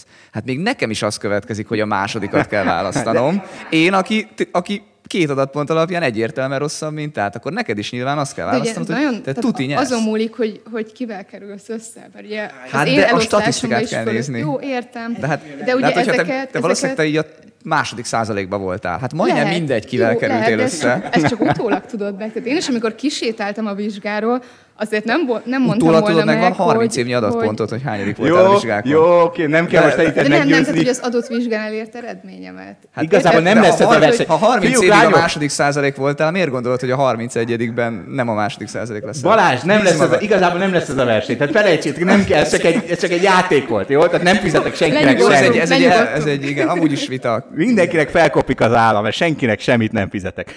De nagyon, Edith nagyon jól illusztráltad ezt, ami eb- ebben az izében is kijött, hogy a nők sokkal inkább választják a, a stabil kifizetést, mint a versenyt, és mondom, tehát ez igazából most, ez, most a Balázsnak igaza van, de ez lehetett igazából egy átlag, olyasmit kellett volna kérdezem, amiben átlagosabbak vagytok, tehát nem, hogy ne legyen ennyire. És Foci. Sakk. nem tudom, valami, ami átlag, főzés. Na, és akkor... Na, na, hát már mindenki átlagos szerintem, vagy autóvezetés. Na, és akkor ez, hogy ki hogyan áll hozzá a versenyhez, ez egy 10%-ot magyaráz a gender difference in earnings, tehát ebből a wage gapből, a, ez szerint a kutatás szerint, és ez azért, ez egy óriási szám. Ugyanis, hogyha összerakunk egy olyan olyan regressziót, amiben a demográfiát, az akadémiai performance-t, tehát az, hogy ki hogy teljesít az iskolában, és egy csomó fontos pszichológiai tulajdonságot, tehát mit tudom, stressztűrés, meg mit, nem tudom mi, kooperatívságot összerakunk, ez, ez egy rohadt fontos, ugye, ez, ez egy rohadt fontos halmaza, ami magyarázza, hogy mekkora a fizetésed, ez csak kétszer annyit magyaráz, mint ez, hogy hogy állsz hozzá a versenyhez. Tehát ez közel, tehát, fe, tehát ez 10%, az 20%-ot verseny. Tehát, hogy És mi a többi? egy, egy nagyon minden, sok dolog Nagyon sok minden van. Tehát, tehát az, hogy például az, hogy eltűnsz a él- karriered legfontosabb időszakában 2, 4, 6 évre gyereket szülni. Tehát, tehát, hogy, Hát ez- ez vagy, elég fontos. Vagy bánátvadászni, tehát teljesen mindegy. Tehát ha bánátvadászni megy el valaki 2, 4, 6 évre, az pont ugyanúgy megszívja a karrierjét. És És a, az önbizalom, az is nagyon jó, az önbizalom is, mert ez, ez foglalkoztat még engem. és mert az önbizalom ugye a versenyhez való hozzáállásodat is, is nagyban befolyásolja. Nekem azt tetszik, hogy Zsoltal múltkor itt mikrofonon kívül is vitatkoztunk, és végig azt gondolod, hogy bánavadászkodni és szülni az nagyjából ekvivalens. karrier szempontjából. Tehát karrier szempontjából teljesen Persze, ha, ekvivalens. ha feltéve, ha bekövetkezik ez az adott esemény, csak ugye a bekövetkezés valószínűsége Mert Zsolt Nagyon, csak, nagyon ugye te bálavadászkodni akartál elmenni, nem tud nem szülni, és te ezt vonod párhuzamba, És- hogy és te sem mentél el. És nem és mentél utána el. nem verném az asztalt, ha elmentem volna hat évre, hogy miért alacsonyabb a fizetésem. Azért, apám, de- mert bálnavadászkodtál. Jó, csak ott, ott jobban van Na jó, ezt választásod. most ne nyissuk ki, is. ne nyissuk igen, ki. ne nyissuk ki. Igen, ezt ne nyissuk ki. Zsolt, vannak, vannak más a gyerek megfontolások is. az egy hobbi. Emögött. Mindenki, a gyerek az egy hobbi. Tehát mindenki azért Nemzetgazdaság Azért érdek. tudtam. érdek is. Nem úgy mentél az orvoshoz? nemzetgazdasági érdek, de egy hobbi. Tehát egy, vagy csomó hobbi van, aminek van nemzetgazdasági érdeke. Bálnát vadászni is végül is. Csak hát tudod, azt már nem szabad, ha már. Attól függ hol. Szerintem van, ahol még Japánban lehet. Szerintem már Japánban se szabad. Szerintem De ott, még mindig vannak, Vagy nagyon mindig vannak összecsapások a Greenpeace meg a japán barnavadászok. Néha lehet. Ez, ez igaz, de hogy látod, ezért Na jó, szorgolok. akkor nem bánavadászni, akkor az, Na, vissza a férfinői versenyre, is annál jobb. És, és képzeljétek el, hogy az, hogy hogy állsz ehhez a versenyhez, eh, ez már azt is, azt is definiálja, hogy mennyire fogsz elmenni consultingba, sőt finance pályára, úgyhogy Edith, te egy ilyen akkor outlier vagy, mert annak ellenére nem szereted a versenyt, a finance-en vagy. Sőt, az, hogy melyik iskolát választod, mert vannak a, a prestige study trackek, ez a matematika és a sciences, meg gondolom a közgazdaságtan, meg a kevésbé prestigious trackek, ez főleg a humanities, ami nem tudom mi, irodalom, zene, nem tudom mi az. Ö, hát a minden, a minden, ami nem reál, tehát a, a reál, nem reál dolgok. Na és, és de egyébként tehát, tehát ez, ez, ez, részben nature, meg részben nurture, nem csak tesztoszteron, az is, hogy hogy szocializálnak a saját versenyképességedre, ez igaz, de mindig lesz, mindig ott lesz a, a biológiai különbség is. És akkor tessék, ezt most már levezetendő, Bolgár Juditot előveszem meg, mert ő egy kurva jó példa. Tehát Bolgár Judit micsoda, ki, ki volt? Ugye ő a, messze a legjobb női sakkozó volt. Tehát annyira a legjobb, hogy a második legjobb valaha női sakkozót, azt csukott szemmel agyonverni, ebbe biztos vagyok. Annyira jó volt, hogy soha nem játszott női mezőnyben, mert azt mondta, hogy ő nem játszik. És, de sose lett igazán a legjobb. A világranglistán a nyolcadik helyi jutott el, ez volt a legjobb eredménye, nyert egy csomó versenyt, ilyen, ilyen ö, különböző nem világbajnokságokat, és, ö, és Három nagyon, és két nagyon érdekes dolgot, mert azt hiszem, hogy Alindával beszélgetett. Elnézést Alindától, ha nem vele beszélgetett, de most rá fogom ezt kiegyezni. Én azt hiszem, hogy vele láttam ezt, régebben láttam ezt a beszélgetést. És Alinda megkérdezte Polgár Juditot, hogy és akkor nem zavarja, hogy végülis nem jutott el a világ tetejére? Nem, nem lett a legjobb? És azt Polgár Judit azt válaszolta, hogy nem, hát annyi minden érdekes dolog van a sakkon kívül a világon. És Polgár Juditnak teljesen igaza van. Tehát megtapsolom Polgár Juditot, de Kasparovna ezt csak a büdös életben nem mondaná. Ha Messihez vagy Cristiano Ronaldohoz valaki oda megy, hogy figyelj, annyi érdekes dolog van a focin kívül, miért nem csinálod azt? Tehát akkor hülyének nézel, megverni. Tehát egy, egy az, aki el akar jutni a világ csúcsára, az nem mondhat ilyet, hogy annyi más érdekes dolog van. Egy. Kettő, ö, erre, tudtok erre? Mondjatok erre valamit. Van más érdekes dolog, mint megnyerni a versenyt? Szerintem a nyolcadik helyig eljutni is olyan volt, hogy akkor valószínűleg más érdekes is. dolgot nem tudott figyelembe venni. Igen.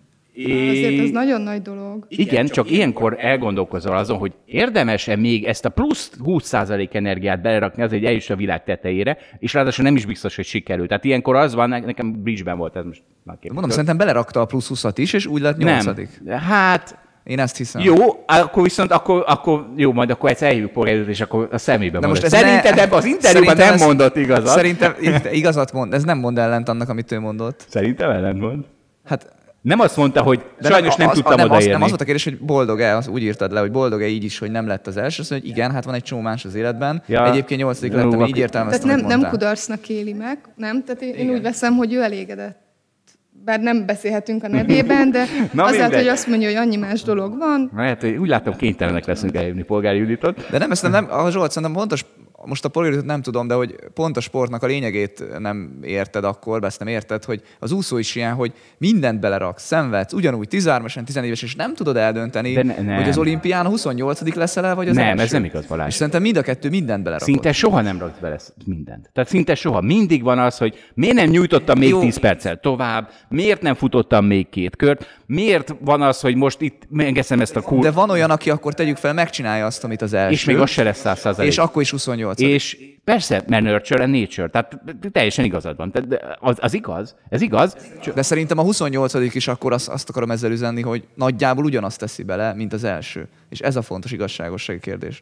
Ő is szenved, egyik szenved, másik szenved, és a végén nem ugyanazt fogják. Erre azt mondom, hogy Beckham meg Messi, akik messze legjobb szabadrugásról lövök a világon, azok edzés után még ott maradtak egy órát szabadrugás gyakorolni. És hányan maradnak ott a még egy órát Nem, a többiek hazamondták. Nem, hát, hogy, ha ez csak akkor érdekes, ott hogy... álltál a Premier League edzésen, és nézted, nem, hogy a többiek hazamentek. Elolvastam az interjúban. Ja. Amit az edző mond, hogy nem értette, hogy ez a Beckham, aki a világon legjobban keresi a futbalista, ez miért marad még ott egy órát futball, szabadrugás gyakorolni, amikor már mindenki hazament. Tehát ez, ez így nézett ki. Tehát ezt innen veszem.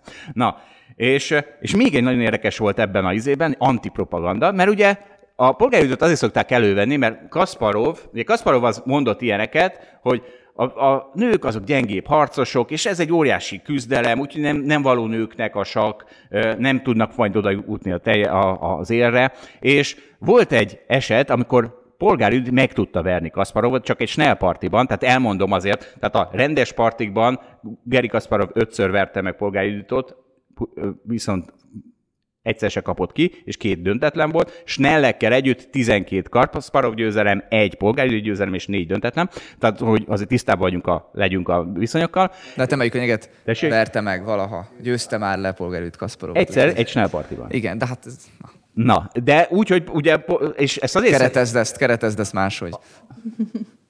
Nem, nem tudom, hogy kereteztem az előbb. Hát pozitívabban, vagy nem Oké, okay. na mindegy. Szóval ezt most azért mondtam el, mert azért szeretik polgárjutot elővenni, mert a polgárjut Kasparovval való szembenállását, ami valójában nem szembenállását, polgárjut elmondta, ez nem létezik, hogy mert rá lehet húzni ezt a feminista narratívát, hogy ú, azt az embert megverte egyszer, aki azt mondta, hogy a nők nem valók oda, és alig... Na, hát ez a helyes keret, látod, erre vártam.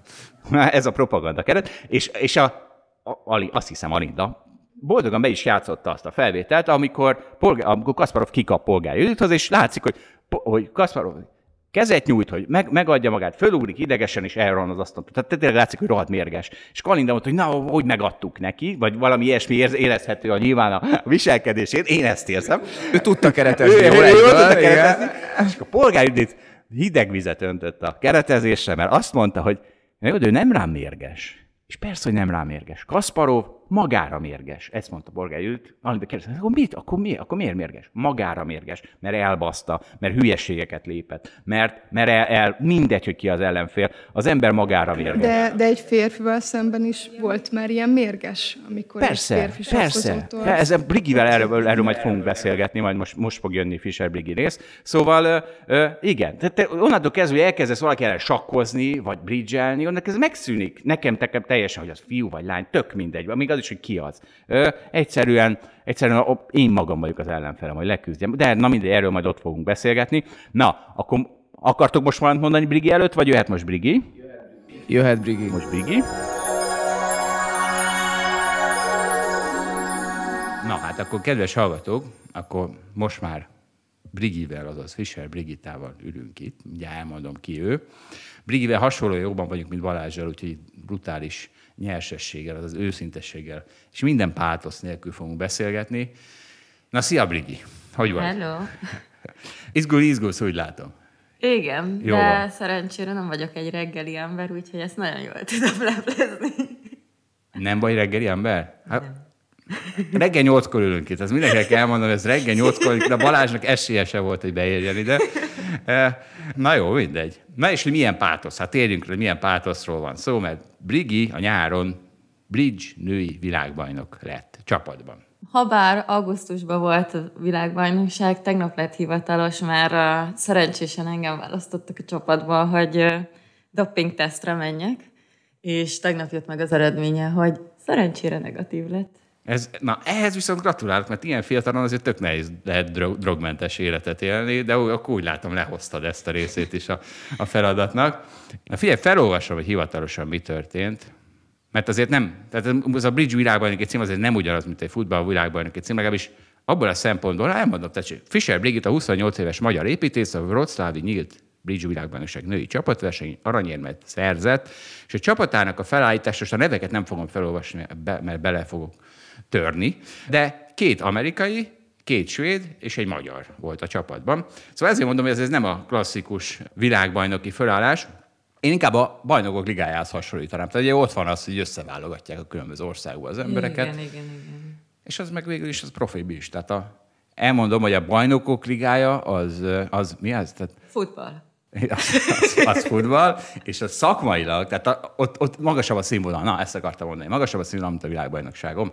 Pont azért, mert izé- akkor te is egy magasabb színvonalot nyertél. Na, de továbbra sem mondom ki, hogy gratulálok. Na, figyelj, azt már nagyon unhatod, nem, ezt a gratulálók dolgot? Abszolút.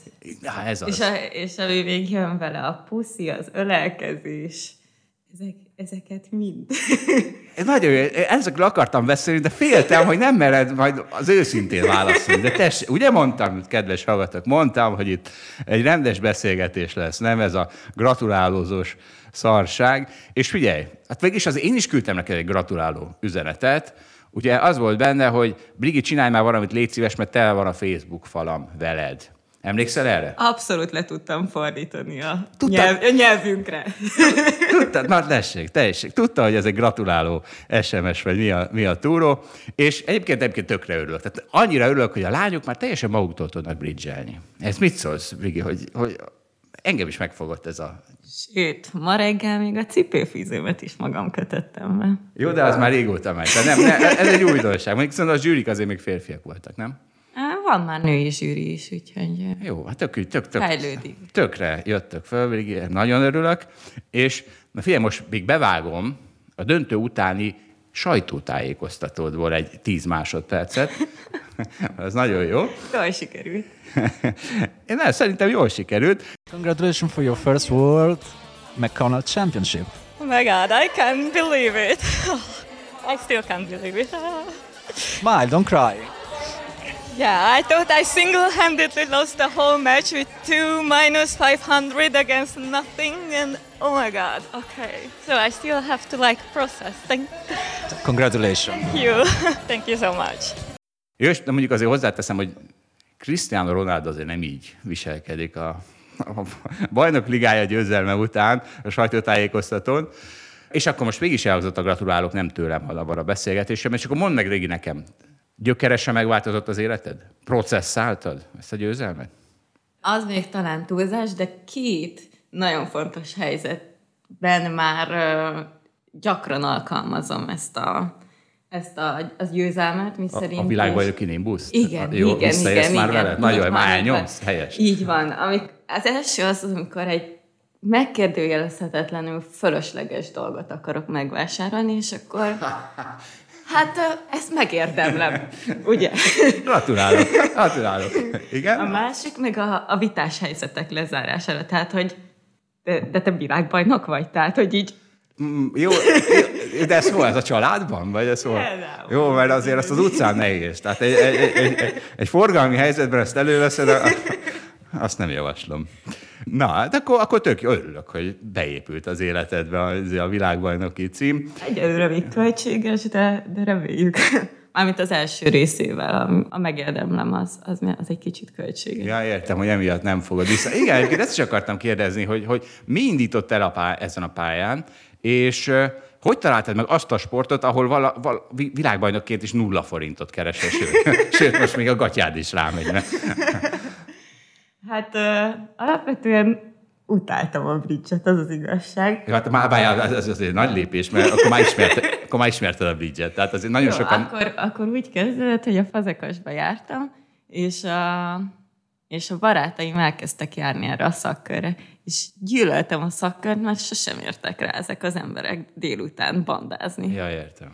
És akkor azt mondták, hogy... Drogozni. Úgy Bandázni. mondjuk. Jó, igen. És akkor azt mondták, hogy ad abszolút csatlakozhatsz. Oh. És mondtam, hogy hát nekem erre nincs időm, tehát, hogy nem, nincs. Én akkor já, heti ötször jártam röplabdázni, meg nem tudom, versenyekre hétvégén, és mondhatjuk, hogy szerencsés baleset, én nem szeretem a három elszakított térszalagomat annak hívni, de az így keresztbe tette a röplabdának, és akkor 6-8 hétig otthon kellett feküdnöm, és hát mit Isten, fekve is lehet bridgelni, mint kiderült. Úgyhogy akkor megcsináltam életem első felhasználó nevét a internetes platformon, a Babyon, és lényegében a laptopom előtt ülve 6-8 héten keresztül játszottam. Ezt én is szoktam mondani, hogy azért jó a bridge, mert az egy nagyon jó kiegészítő sport, még a focihoz, mert amikor megsérülök focin, akkor bridge, bridge az tovább mehet, de, de ez mikor volt? Tehát azt mondják, ez nagyjából mikor volt, amikor ezt Hát, elkezdted? tizedikes voltam, akkor ilyen 14 éves koromban. Tehát 15 éve mondjuk, és, és az alatt sikerült föl. föl. Mondjuk Kröplavában nem lettél volna világbajnok, szerintem még női se. Nem, nem valószínű. Jó, hát akkor, akkor sírre terelte az életedet ez a, ez a... Ja, és igen, na tessék, itt van a következő kérdés. És pont ez, tehát, hogy voltál-e az életed során amiatt hátrányban, hogy nő vagy, hogy, tehát érezted -e ezt? Mert ugye mindenhonnan ez jön, hogy mekkora elnyomás van megizés. Én meg ezzel ellen küzdök, ezt te nem tudod. Tehát itt egy óriási antipropaganda. Minden propagandával szemben megy egy propaganda. És most szeretném megkérdezni, hol érezted magad elnyomva ezen a podcasten kívül? Hát, de ennek nincs semmi köze ahhoz, hogy én nő vagyok, az, hogy a podcastben éppen el vagyok nyomva. Nem, Tehát, való, ezt ebben igaz, ebben igaz. De, Ez nem azért, Úristen. ha menni vagyok. Még olyan felvilágosult vagy, hogy neked nem, is, neked nem is kell hallgatni ezt a podcastet, te tisztában vagy az, hogy itt minden propaganda. Na, tessék. De egyébként most ugye én az építészetet a BM-én csináltam, aztán átlátogattam a Duna másik oldalára, a Corvinuson is elvégeztem egy szakot, project managerként, és az egyik, egyik tanárom mondta, hogy milyen jó is, amikor egy olyan szakmát választ az ember, amelyikben a, nem a domináns, nem, vagy szóval, hogy nem az, aki általában szokta azt a szakmát. Most a mérnökről beszél, hogy Igen. a fiúk voltak általában Igen, mérnökök, igen, és te igen, meg oda igen, tévedtél, igen? Így van, és hogy milyen nagy előnye van annak az embernek, aki, aki így kitűnik a munkájában, és ez így ilyen fordított szexizmus volt lényegében, tehát, hogy... Na jó, de nem omlottál össze ettől. Nem, Sőt, nem, nem, sőt, abszolút új megvilágítások voltak az életemben. És mondjuk, amikor tíz férfinak ki kell adnom a feladatot a munkahelyemen, akkor nem mindig érzem úgy, hogy ők ezt olyan megtiszteltetésnek érzik, hogy egy kisebb, fiatalabb lány most megmondja a tutit, hogy ezt kéne megcsinálni két hét múlvára. Jó, de hogyha most egy fiatal fiú lennél, az akkor sem lennél sokkal könnyebb helyzetben. Tehát, Nem, nem valószínű. Úgyhogy csak hagyjuk a szexizmust a hanyatló nyugat ópiumának.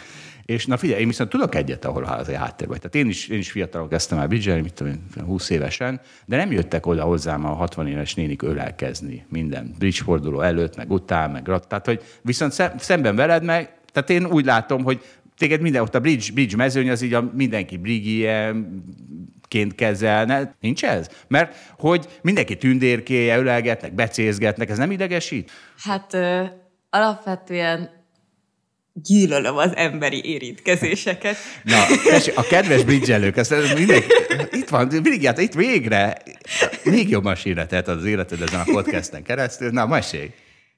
Úgyhogy, úgyhogy ezt próbálom kerülni, és, de akkor lehet, hogy ez így nem látszik kívülről, de én, én ezekből próbálok így kis liszolni. Tehát, hogy amikor valaki jön egy lépéssel közelebb, akkor én általában szoktam egy lépést hátra lépni, úgyhogy ebben nem vagyok erős, ezt, ezt kifejezetten tudom, hogy borzasztó vagyok ezekben a dolgokban.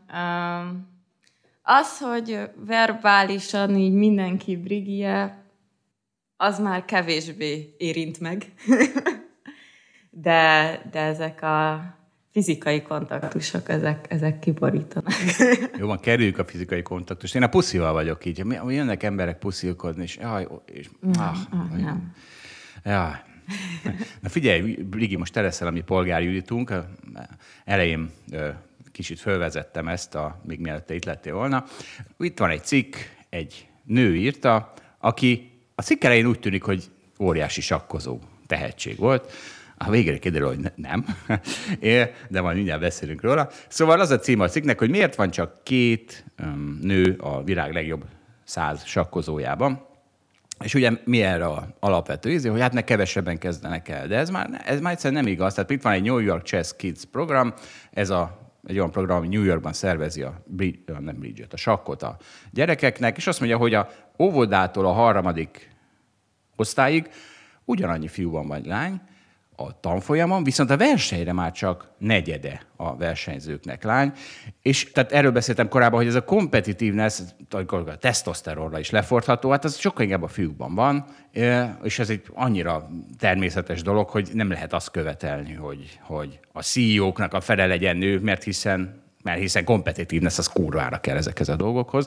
És azt mondják, hogy te hogy állsz ez a competitivenesshez. Tehát kilógsz a lányok közül, úgy látod, és akár a fiúk közül is.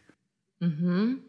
Uh, amikor elkezdtem játszani, uh, akkor Hanti Laci, akkor ő volt az edző, oda jött hozzám, jártam edzésekre, és akkor oda jött hozzám, hogy Brigi beszélnünk kell, mint férfi a férfival. Mondtam, hogy jó, ebben nem vagyok otthon, de próbáljuk meg. Ez nem szexizmus? Amikor egy 14 éves gyereknek mondod, nem Jó, oké, jó, ez vicces, ez vicces. Most már így meg kéne sértődni rajta, na igen. Így, így, így, igen. És uh, kicsit félrevonultunk, és mondta, hogy Vigát, te nagyon ügyes vagy. Viszont ahhoz, hogy elvigyünk az Európa bajnokságra, legalább egy versenyen részt kell venned. És uh, hát azért ez, ez megugorhatónak tűnt, de, de alapvetően nem, nem szerettem versenyezni. Én nem szeretem, amikor egy külső mérő mondja meg, hogy én hogy teljesítek. Ez, ez olyan, olyan béna. Hát... De elmentem arra az első versenyre, másodikok lettünk egy egész jó kis mezőnyben. Mindenki kérdezte, ki az Isten, az a Fischer Brigitta, amit soha életünkben nem láttuk. És, és már is második lett az Ecsed utcai izén. Á, IBBF vegyes volt. Tényleg? Na, igen, jó igen, igen, igen. Egy egész, akkor még egész jó verseny volt, és elmentem erre a versenyre, és akkor végül be is kerültem az EB keretbe, de igazából mondjuk azt, hogy az volt az első ilyen nagy verseny, de hát ott halára izgultam az egészet. Viszont a bridge-ben lényegében az edzés az így háttérbe szorul, és versenyről versenyre jársz, hogyha így veszük. Minden héten bajnokságba játszom, minden héten lényegében egy külső mérő megmondja, hogy, hogy teljesítettél. Nincs olyan, hogy jó, van olyan, hogy leültök négyen az asztalhoz és játszotok, de ez veled mikor fordult De utoljára hát azt unom hogy is kurvára. Hát azt, azt nagyon unom. Hát Azt te- teljesen nincs- értelmetlen. Óriási pénzben, azt lehet csinálni Londonban a lordokkal. Na de majd legyen tétje, vagy verseny, vagy pénz. Igen. Igen. Tehát, hogy ez, ez egy teljesen más életszemléletet indított el bennem, és azóta nagyjából észre se veszem, hogy versenyen játszunk, mert hát minden egyes alkalom az egy igazából egy verseny. És szóval igazából azt mondom, hogy az elején végtelen óckodtam tőle, ha bár röplabdán is hétvégenként el kellett menni versenyre, de az, Hát az.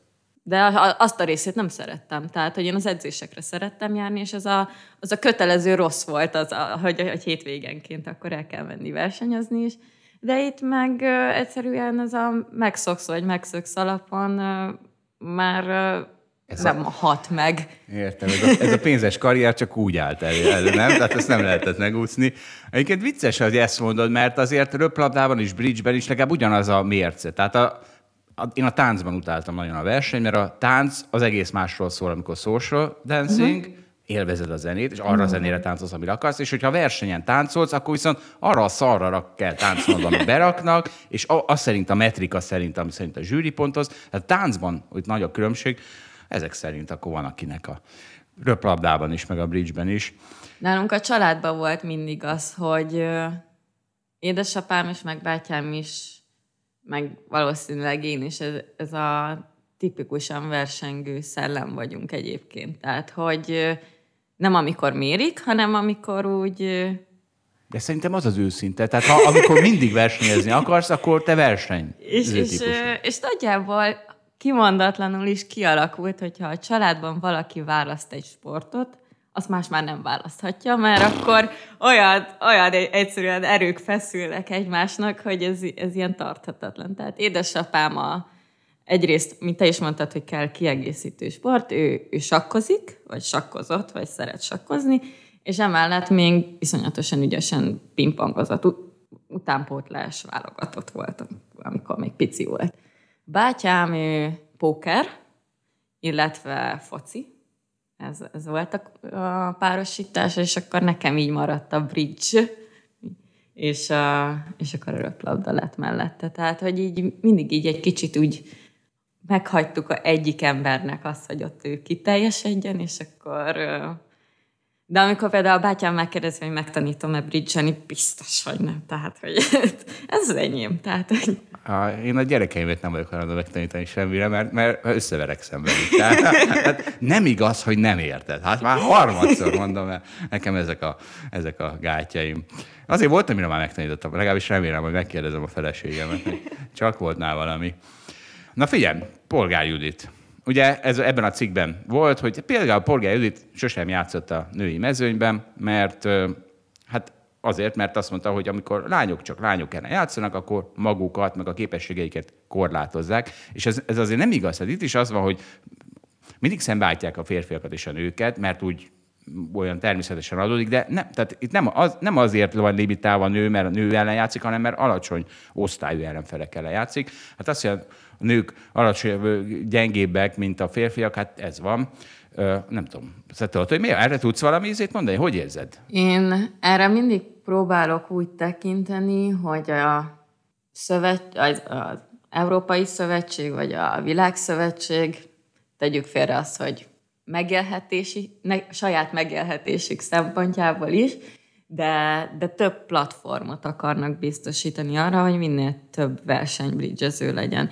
Mert most képzeld el, hogyha minden egyes, hogyha csak egy világbajnokság lenne, ami nyílt világbajnokság, és mondjuk minden ország küldhet egy csapatot, akkor maximalizálják, hogy egy-egy ilyen világeseményen max, mit tudom én, 500 fő vehet részt. Igen, azért van ilyen verseny is, tehát van a... Van, van, van, van. Igen. De hát ott is vannak másik kategóriák, tehát hogy van másik három kategória, az már egyből 2000 ember. Tehát, hogy, és az, hogy ezt, ezeket a, a sportban megtartsák a, ne csak a legjobb 500 embert, hanem a 2000-et, a következő 10 ezret, ehhez szerintem szélesíteni kell a spektrumot. Lehet, hogy nem így ilyen kategóriákat kéne, hogy női, férfi, vagy női nyílt, vegyes, ö, senior, ez a négy kategória van most, hanem osztályoknak kéne hívni, hogy első, másod, harmad, negyed, feljutsz, lejutsz, ahogy Hát igen, csak a, ugye azért csinálják ezt így, mert a társadalom ezt a felosztást szokta meg, és az, hogy a harmadosztályú VB-n elindulok, az nem... De hát akkor a következő évben meg a másodosztály. Tehát, hogy szerintem lehetne úgy pozícionálni valószínűleg, hogy ez mindenkinek ugyanúgy megtartsa azt a 2000 ember. Nem így alakult ki, ez valóban kérdéses, hogy jó-e vagy nem jó. Egyébként a vegyes kategória szerintem ilyen szempontból egy tökre eltalált kategória. Tehát Vegyes az, amikor egy párból az egyik fiú, a másik lány, és az a vicces, hogy meg van mondva, hogy az asztalnál melyik pozícióba ül, kell ülni a lánynak, Már meg a fiú. nincsen. Már nincsen, Már ekkora nincsen. nagy izé, Már- emancipáció van? Így van, Jól így van. van, genderfluiditás, meg minden. Uh, Ja, mert már nem tudják eldönteni. Nem? Hogy te melyik vagy? Ö, úgyhogy az egy eltalált kategória, mert a, a férfiak is rájönnek, hogy ö, lehet teljes életet érni egy nő mellett, illetve a nők is, hogyha abból indulunk ki, amit a cikk írt, hogy vagy feszeget, hogy alapvetően jobban játszanak-e a férfiak, ez egy tök jó kategória arra, hogy hogyha ez így is lenne, és nem akarom megmondani a tutit, hogy így van-e, vagy nem így van, akkor egy ilyen húzóerő, hogy ilyenkor ugye végig egy férfival játszol, lehetőség szerint nyilván olyat választasz, aki jól is játszik, tehát hogy lehet belőle tanulni, és ugyanígy egy-egy egy férfi és egy nő ellen játszol, tehát hogy ö, ö, Szerintem egyrészt ez, ez egy tök jó kategória, hogy a nők el, ö, minél jobban megismerődjenek, mert szerintem az is lehet, hogy azért nincsenek a nyíltban, mert alapvetően így alakult ki, hogy általában fiú-fiúval játszott, és akkor ők egy erős partnershipet hoztak létre, és akkor így kerültek be a csapatba. Na jó. Um, Ez, ér- tehát mi a te tapasztalat, hogy te így so, sok fiúval játszol? Mi a különbség fiú és lány partner közt? Van-e különbség így, hogy fiú és lány? A, a bridge asztalnál szerintem jó esetben nincsen. Az, hogy a, nem a bridge asztalnál hogy kell kezelni egy embert, az nyilván van. Tehát, hogy az, hogy a két forduló között miről lehet beszélgetni, miről tudunk beszélgetni, miről érdemes beszélgetni, ez, ez teljesen más. Miről beszélgetnek a lányok? Nem beszélj már. A lányok, az a tapasztalatom, hogy a lányoknál ezt hagyni kell leülepedni. Hogy, hogyha valami történt, akkor azt, akkor azt úgy egy kicsit hagyni kell, akkor mind a ketten megérleljük, hogy ne essünk a másik torkának, és akkor igazából elkezdünk beszélgetni arról, hogy mi lesz hétvégén. Tehát, hogy úgy egy, egy, egy ilyen neutrális topik. Uh-huh. A fiúkkal azt érzem, hogy, hogy velük ezt elcseszted. Ezt elcsesztem. Ez, ez, ez, ez most rossz volt, ez szar volt.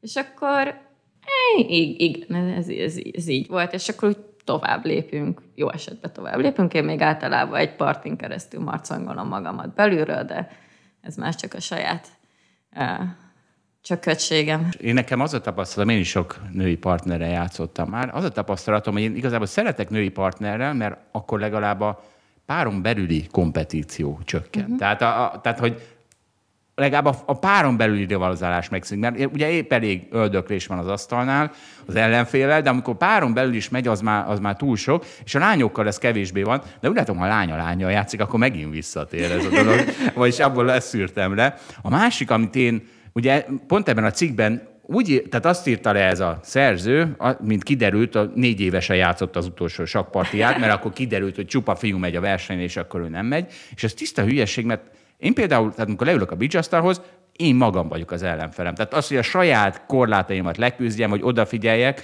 és teljesen leszarom, hogy milyen nemű tartja a kártyákat. Párként a- egy szempontból nem, de amúgy ellenfélként meg aztán pláne. Én amúgy nagyjából úgy működöm, mint te. Tehát, hogy amikor leülök az asztalhoz, és mindenki 13 lapot a kezébe fog, onnantól úgy nagyjából így a fejek, meg úgy a Ja. testek úgy megszűnnek. Tehát, hogy nagyon aranyos volt, most a lány, akivel játszottam, ő így a VB-n, megkérdezte, hogy így, így zavar-e, hogyha ő elmegy az asztaltól, amikor éppen én vagyok a felvevő, vagy hogy elmegy vízér, vagy valami, mondom, észre se veszem. Tehát, hogy így azt csinálsz, amit szeretnél. Olyankor megszűnik a külvilág, akkor van az 52 lap, van a probléma, és akkor próbálok a problémával foglalkozni. Erre azért nem tudom, hogy te hogy vagy vele, nekem, nekem azért kellett két-három év, hogy ezeket a fejeket levágjam a, a, a kártyáról, tehát a kártyáktól. Tehát, hogy amikor tudom az elején, hogyha leültem, és tudtam már, hogy ki az a Dumbovics, vagy ki az a Winkler, akkor izgultam, akkor...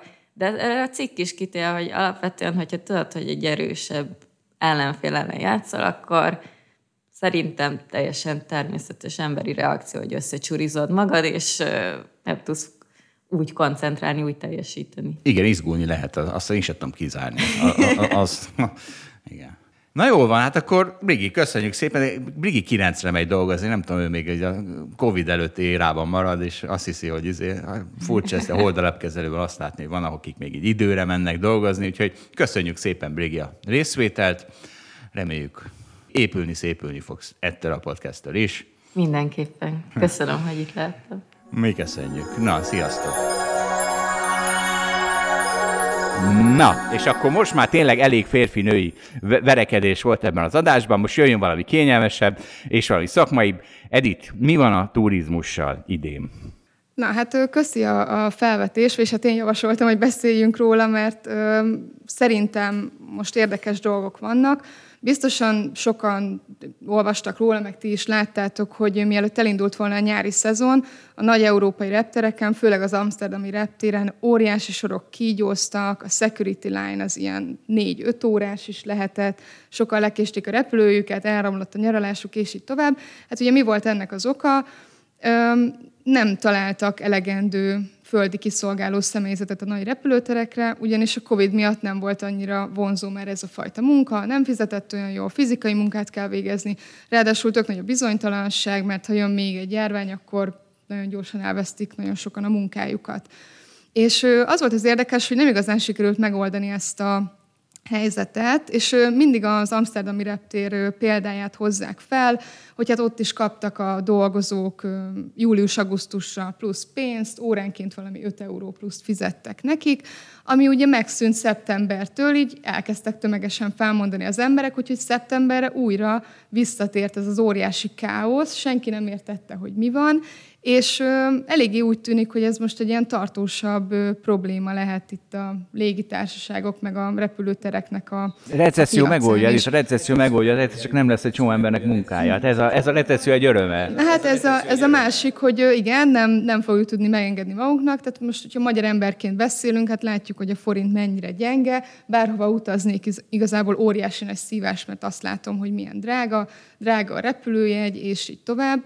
És csak ugye másik oldalról ez az egész légitársaságos, meg repülőteres mizéria Magyarország turizmusát is érinteni fogja, ugyanis az európai légitársaságok elkezdték bejelenteni, hogy tömeges járattörlések lesznek az őszi-téli menetrendekben, egy bő 10%-os járatcsökkentésről beszélünk. Úgyhogy, úgyhogy a Budapestre érkezők száma is meg fog csappanni javaslom a kerozin ársapka bevezetését, a benzin ársapka bevezetése után, hogy a dollár-forint gyengülést ezt valahogyan átvészeljük magyarként. Zsolt, egyetértesz? Ezzel, ezekkel ne viccelődjünk, jó? Ezekkel ne viccelődjünk, mert belé, belém hasít a ársapka. Na, szóval egyébként pont én is kétszer utaztam a nyáron, és egyszer Hollandiába mentem, egyszer meg Hollandián keresztül, úgyhogy ezt, ezt én is átéltem ezeket, főleg amikor a visszafele a vizeres reptéren, nem tudom, Eindhovenbe 5 órás sor volt, és még az 5 órás sorból is így ki kellett engem a, meg Orsit emelni, hogy, hogy oda vigyenek előre, mert különben lekéssük a gépet, tehát ilyen brutális volt. Így a, olyan, olyan hosszú volt a sor, hogy a, tehát már az utcán álltál, és még az utcáról sem nagyon láttad, hogy hol, van, hol fogsz bemenni a reptérre. Én és egyébként a vége az volt, csak tehát, hogy, hogy a, a security-nál volt 8 darab ilyen sáv, amit lehetett volna használni, és három volt kihasználva. Tehát e, emberek hiányoztak a security-nél, és úgy gondoltam, hogy mi, mi kell ahhoz, hogy oda még beállítsunk tíz embert? Vagy Ára, nem béremelés. Tehát béremelés. Hát, de hogy az hogy nem éri meg? Tehát, hogy tényleg, hogy az hogy nem éri meg, hogy Ez minden gép fura. késik. Tehát ez, ez Igen. annyira irracionális, hogy nem hiszem. Meg, enne, én Londonba mentem, ez egy londoni pulcsi. Szóval Londonba mentem, és ott, és ott törölték négy nappal előtte a egyik járatunkat. Mi ezt szívtuk meg. Na, úgyhogy panaszkodjunk. mindenki panasz. First world problems. First world problem, igen, igen. igen. Na, és mi, mi van? Kirúgtak valakit? KLM CEO lemondott.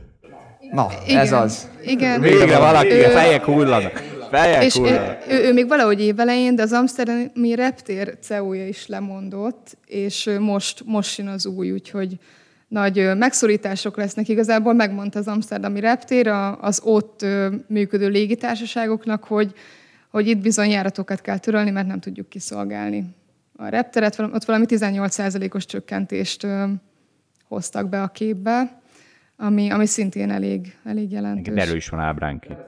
De nem, ezt valaki mondja el, hogy tehát itt mi a baj, mert, mert annyira hihetetlen. Nem, hát minek mond le az a szegény CEO, csak vegyen föl még egy-két embert, és ennyi, ennyi Igen, a a- a probléma. saját fizetéséről, Nyilván nem, nem? nyilván nem de, de, hogy nem értjük. hogy Tényleg, tehát ne, tehát a nem tudom, hogy az mi, miért a, nem? mi Mert az az, hogy oka, hogy hát emeljenek béreket. Te emeljenek béreket, de hát szóval van nyilván ki kell gazdálkodni, csak mondjuk az egy érdekes kérdés, hogy a légitársaságok fizetnek reptérhasználati díjat, amire leszerződnek akár évekre. És ezt mondjuk egy török cég példáján tudom, aki Törökországban üzemeltet reptereket, és ott is az van, hogy a légitársaság évekre leszerződik velük, és nem tudnak árat emelni. De, de, de miért nem? Tehát a vizenek nem éri meg azt mondani, hogy jó, hajlandó vagyok fizetni többet, de legalább nem kell törölni a járataim 15%-át, és akkor lesz Lehet, belőle hogy most bevételem, mondjuk, ez meg nem jön, kell visszaadni a pénzt utasoknak. csak ugye, ahogy Zsolt is mondja, hogy ha jön recesszió, nem biztos, hogy szükség lesz arra a 18%-nyi járatra, Igen, mert így is, is nem törölnék. Az elmúlt fél Jó, jó, nem, nem, tehát nem akarok úgy csinálni, mintha tudnám az igazságot, mert nyilván egyáltalán nem. De- Csak de tényleg annyira, annyira nagyot morgolódtam ott, hogy, hogy most ezt ki kellett adnom magamból. Hát a nyárra ezt kellett volna csinálni. Balázs, Díleket í- kötni a légitársaságoknak. Írjatok nekik levelet. Igen, tehát az európai repülőtereknek kéne valami levelet írni, hogy annyira rugalmatlannak tűnnek, hogy az hihetetlen. Ja, és akkor még amiről nem is beszéltünk, hogy még sztrájkok is jönnek mindennek a tetejébe. Tehát a légirányítók Franciaországban, a pilóták Angliában, úgyhogy, úgyhogy így most mindenféle hullám összecsapott az utazók feje fölött. Nem lesz egyszerű itt a téli Igen, mert a időszak. sztrájk is ugye mindig akkor van, amikor a legrosszabb. Hát nyilván akkor lehet sztrájkolni, Egyébként akkor pont mától sztrájkolnak a francia légirányítók. Hogyha valaki menne valahova, akkor szeptember 30-ig ne menjen. Na akkor mindenki, Aznap kijön az adás, úgyhogy akkor még tudják aznap törölni a járatukat. mindenki De- maradjon otthon. Ez a megoldás. De tudjátok, mi volt? Csak még elkalandozok egy kicsit, hogy ugye volt ez a hír, azt hiszem, hogy Norvégiában sztrájkoltak a, nem tudom, olajfúrótornyokon, meg a gázkitermelő mezőkön, és akkor és az állam így egy nap után mondta, hogy de most nem lehet. Mert hogy most így nemzet, nemzet stratégiai érdek, vagy nem tudom, hogy mondjam, hogy most akkor a baj, meg itt Oroszország itt izé, szivatja Európát, hogy nem, most nincs sztrájk. És ott betiltották egy nap alatt. És így tényleg az olyan volt, hogy így, hm, ez a norvég állam, milyen szimpatikus. Igen, Magyarországon az izé megy így, ugye tanárokat szivatják ezzel, tehát azért nem, nem, nem mindig örülünk, amikor az állam ilyen eszközökhöz jut. Nyúl. Nem mindig örülünk, de úgy gondolom, hogy a kettő között van egy kis Van. különbség. Mint a norvég és a magyar állam között. Valószínűleg a, a norvég gázmezőkön dolgozók annyira nem állnak rosszul, és ráadásul tényleg Európának most nagyon-nagyon drága, ha sztrájkolnak. megint eljutottunk a... De ők is egyébként meg, vagy nem csak mert nem kell betiltani a sztrájkot, hanem tényleg adhatnak nekik kis pénzt. Nekem az is jó, de, de most ne sztrájkoljanak, mert most a gázár nem enged, gázár oldaláról nem engedhetjük meg magunknak ezt a És akkor sztrájkot. megint eljutottunk a norvég és a magyar állam közti különbséghez. Na, figyeljetek, mindenki magáról akar beszélni. Ez a megint a Emotional című könyvből idézek egy rövidet, így feldobjam itt a szakmai részt. Mindenki magáról akar beszélni, a 30-40% a beszélgetéseknek magadról szól. És szerintem ez alulbecsi ezt a számot. Ha a gyerekedről beszélsz, az is ma magadról beszélés. És és az azért van, mert ha magadról beszélsz, akkor az agyad azon részét aktiválod, ami a jutalmazással és az örömmel van asszociálva. És erre szoktam azt mondani, hogy ne hagyd, hogy az érzelmeid befolyásolják, hogy a, a agyi asszociációd miatt magadról beszélj, trenírozz ellene, Gondold végig, hogy akarsz-e a másik gyerekéről hallani. Nem akarsz, egyáltalán nem akarsz. Na, akkor ő sem akar a tiédről hallani, ezt garantálom, és már is nem fog aktiválódni a pleasure centered, ha arról beszélsz. Azt hiszem, most ez egy kicsit jobb helyét tettem a világot, nem? Hogy, hogy vagytok ezzel? Szeretnéd? Nem, na várjál. Ez nekem egy kicsit fura. Most elképzelsz egy baráti találkozót. Jaj, ne, Van egy jó már barátnőm, aki, most tudom. akivel régen találkoztam. Nyilván azzal kezdjük, hogy Ah. elmondom, hogy mi volt velem az utóbbi időben, ő is elmondja, hogy mi volt vele az utóbbi időben. És aztán elkezdtek Tehát érdekes a- dolgokról beszélgetni. Utána jön mondjuk a politika, de hogy először mindig arról beszélünk, hogy kivel mi történt, és utána jön a többi téma. Tehát így a dolog természetéből fakad az, hogy ezeket a témákat mindenképpen érinteni fogjuk. Na, a másik, ami ellen küzdeni kell, a megszokások. Tehát az érzelmeid ellen, meg a megszokások ellen. Egyből lehet azzal kezdeni, hogy a norvég és a magyar állam közti különbségeket taglaljátok. Na és mi, hogyha az nem fogja érdekelni a másik felet? Ah, akkor új társaságot kell keresni. Sajnálom, akkor bekerülni a podcastbe beszélgetni. Zsolt, szerintem úgy érsz, hogy mindenki Jordan Peterson podcastokat hallgat Így így van, egymás mellett, és akkor nem is kell megbeszélni sem. Na, Csak a szerinted nagyon okos filozófusokat Sinem és pszichológusokat hallgatod az élet értelméről. és Balázs meg meghallgatjuk Kínáról. Na gyere Balázs, mert most me- megint beengedtünk ezzel a kínai témával. Hát figyelj, nem vagyok úgy érzem megtisztelve azzal, hogy ezt már mondtam, nem tudom, ötödik adásunk, mióta elindult a szezon, hogy Kínáról kellene beszélni, és akkor itt beraktál a tényleg ötödik adásnak a legvégére Kínával kapcsolatban. Azért, azért, Nem. bocsánat, azért, mert itt már csak a hardcore hallgatók vannak, tehát akiket lehet, hogy egy kicsit érdekel Kína. Tehát a, a, az elején nem akartam mindenkit elveszíteni egy kínai témával. Na jöhet? De most tényleg most viszont nem látom aktualitását jobban, mint pár Ja, te héttel ezelőtt. akartál beszélni. Kihagyhatjuk egyébként most is jövő hétre be. Nem, nem, Kihagyhatjuk.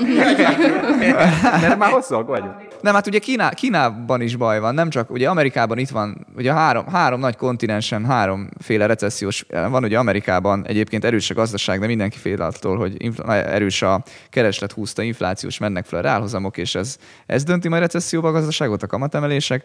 Európában itt van az energiaársok elsősorban, és akkor Kínában meg ott van az ingatlan, meg az zero covid politika, amiről én azt gondoltam tavasszal, hogy úgy jobban fog oldódni, főleg az zero covid politika része, de folyamatosan zárnak le most is városokat, tehát az, az gyengíti a helyzetet. A másik meg azt is gondoltam, hogy előbb-utóbb rálépnek a, arra a gázra, amire szoktak a kínaiak, és nagy stimulus nyomnak a gazdaságba, hogy ne omoljon össze az ingatlanpiacuk. És akkor itt van előttem egy ábra, hát ugye pont most el kellett volna küldeni, ugye Zsolt, hogy, hogy feltett. Nem most kellett volna elküldeni, tegnap két este, kellett volna napja, igen, elküldeni, igen, igen. hanyag voltam, elnézést.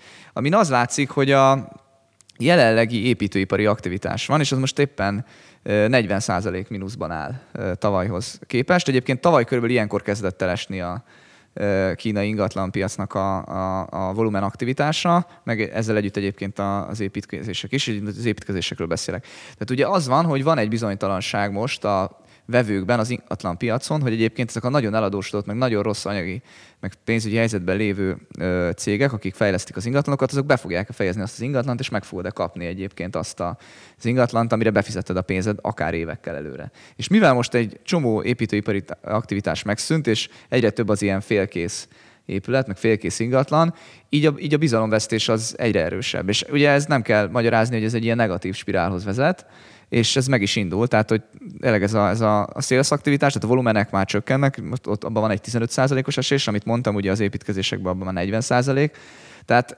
nem kell sokat tovább gondolni ahhoz, hogy rájöjjünk, hogy egyébként előbb-utóbb ez áreséshez is vezethet, ami megint csak ez a negatív spirálhoz vezet, hogy húha, hát eddig azért vettem az elmúlt tíz évben az ingatlanomat, mert mindig megszoktam, hogy felmegy az ára, most meg nem megy föl, és akkor ehhez mérten, ehhez kapcsoltan egy csomó gazdasági nehézség jön majd együtt az ingatlan áresésekkel. De már, most is látszik, tehát nyilván az, hogy nincs akkora építkezés. GDP arányosan ugye 15-30 százalék a kínai GDP-n belül az ingatlan meg az infrastruktúra aránya, attól függ, hogy a közvetett meg a közvetlen hatásokat hogyan mérik, de hogy ez nagyon nagy szám, és hogyha ez, ez ugye csökken, mint ahogy most látjuk, akkor a GDP is csökkenni fog.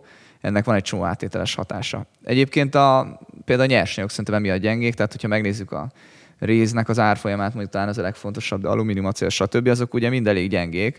Pedig évelején még úgy az volt, hogy hát itt van az infláció, az jó a nyersanyagoknak, hát mindennek megy föl az ára, és hát amiből építünk, annak is megy föl az ára. Ezeknek Kína miatt erősen csökken, ugye Chile meg Ausztrália azok a például nagy exportőr országok, akik oda, oda, oda exportálnak.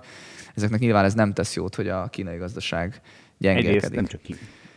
Egyrészt nem csak Kínában, hanem Magyarországon is esni fognak az ingatlanárak, csak ugye Kínával az a probléma, hogy sokkal inkább be van kötve a gazdaságba, sokkal nagyobb a, a GDP-ben a szerepe, és a be, tehát mint befektetés is sokkal nagyobb szerepet játszik, de azért hozzáteszem ehhez, megpróbálom szalonképessé tenni Balázs kínai epizódját, tehát hogy pont most kipateroltak a szobámból, képzeljétek el otthon, mert minden lánynak kell egy saját szoba, már ide jutottunk a nemzetgazdasági érdek, már ide nőtt, és, és, le, és ki kellett hoznom a cuccomat, és kezembe akadt egy alap, egy 2017-es alap, ugye ezt mi írogattuk annó ezek a holdalapkezelőnek. Mármint, hogy a lap. A lap. A lap. A lap. Tehát a, Hát ez azt jelenti, hogy egy kinyomtatott újság. Egy kinyomtatott amit újság. a Holdblognak a cikkeiből írtunk, vagy fordítva. Fordít- Oda írtuk, és azok kerültek fel a Holdblogra. És, és 2017-esben Balázs azzal a címmel írt, hogy a kínai tri- trilemma, a közgazdaság törvényei legyőzhetetlenek, néhány vastagbetűs rész, a kínai döntéshozók egyre többször kormányozzák magukat lehetetlen helyzetekbe, pénzmenekítés, hitelből növekedés, hol van ebből kiút,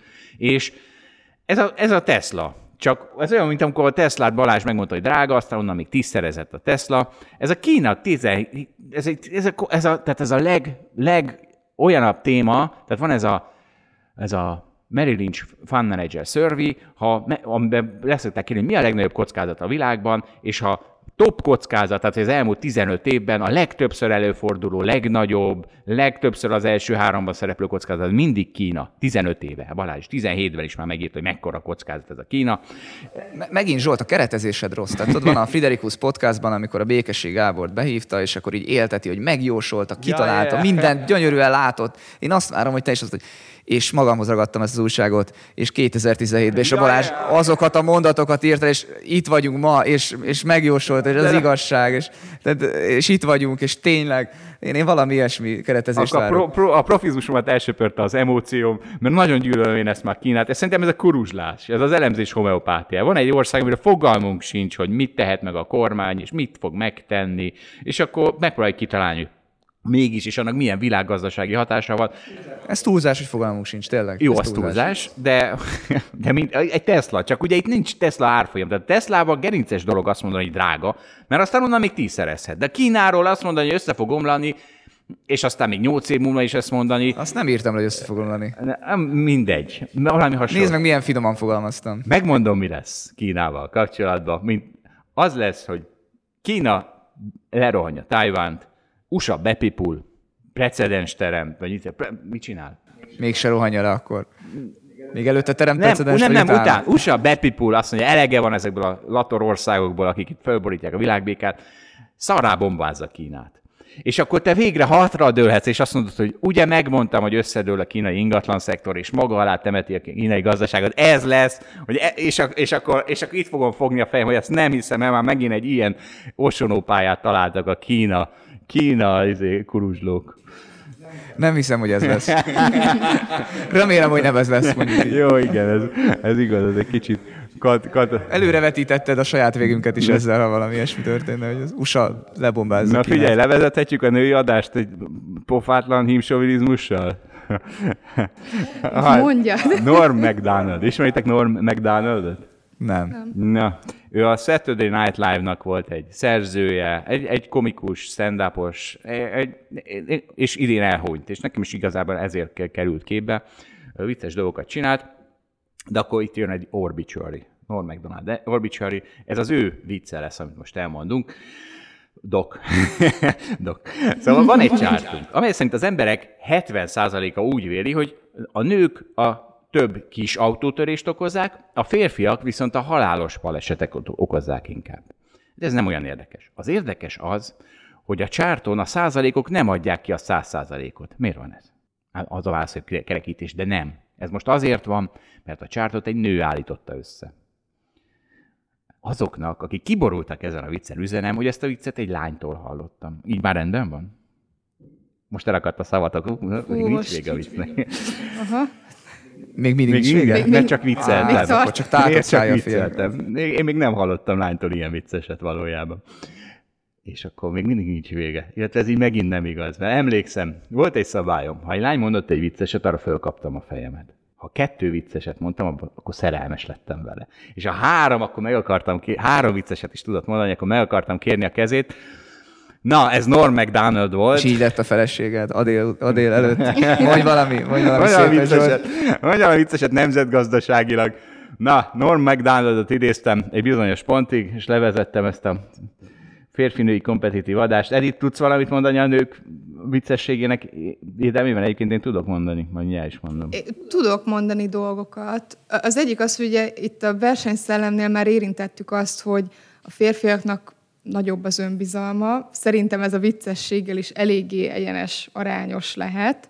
A másik meg az, hogy én kicsit olvasgattam én is, és szinte mindenhol azt írják, hogy a férfiak azért viccesebbek, mert ugye a történelem során, meg ugye a biológia miatt, nekik mindig is az volt a feladatuk, hogy lenyűgözzék a nőket, hogy párt találjanak, és ők tegyék meg az első lépést, és igazából ezt a... Egy szóval pávatánc. Igen, és ez a viccességgel lett megoldva. Réten. Tehát, hogyha meg, meg tudnak nevettetni egy nőt, akkor az már fél siker. Így van. Ez Mérő Lászlónak is egyébként egy elmélete. Ha le akarsz fektetni egy nőt, nevettesd meg. Ezt most nem kell kielemezned ezt az állítást, de ha akarod kielemezni. Mérő László volt. Tehát én Norm McDonald idézek, Mérő Lászlót idézek.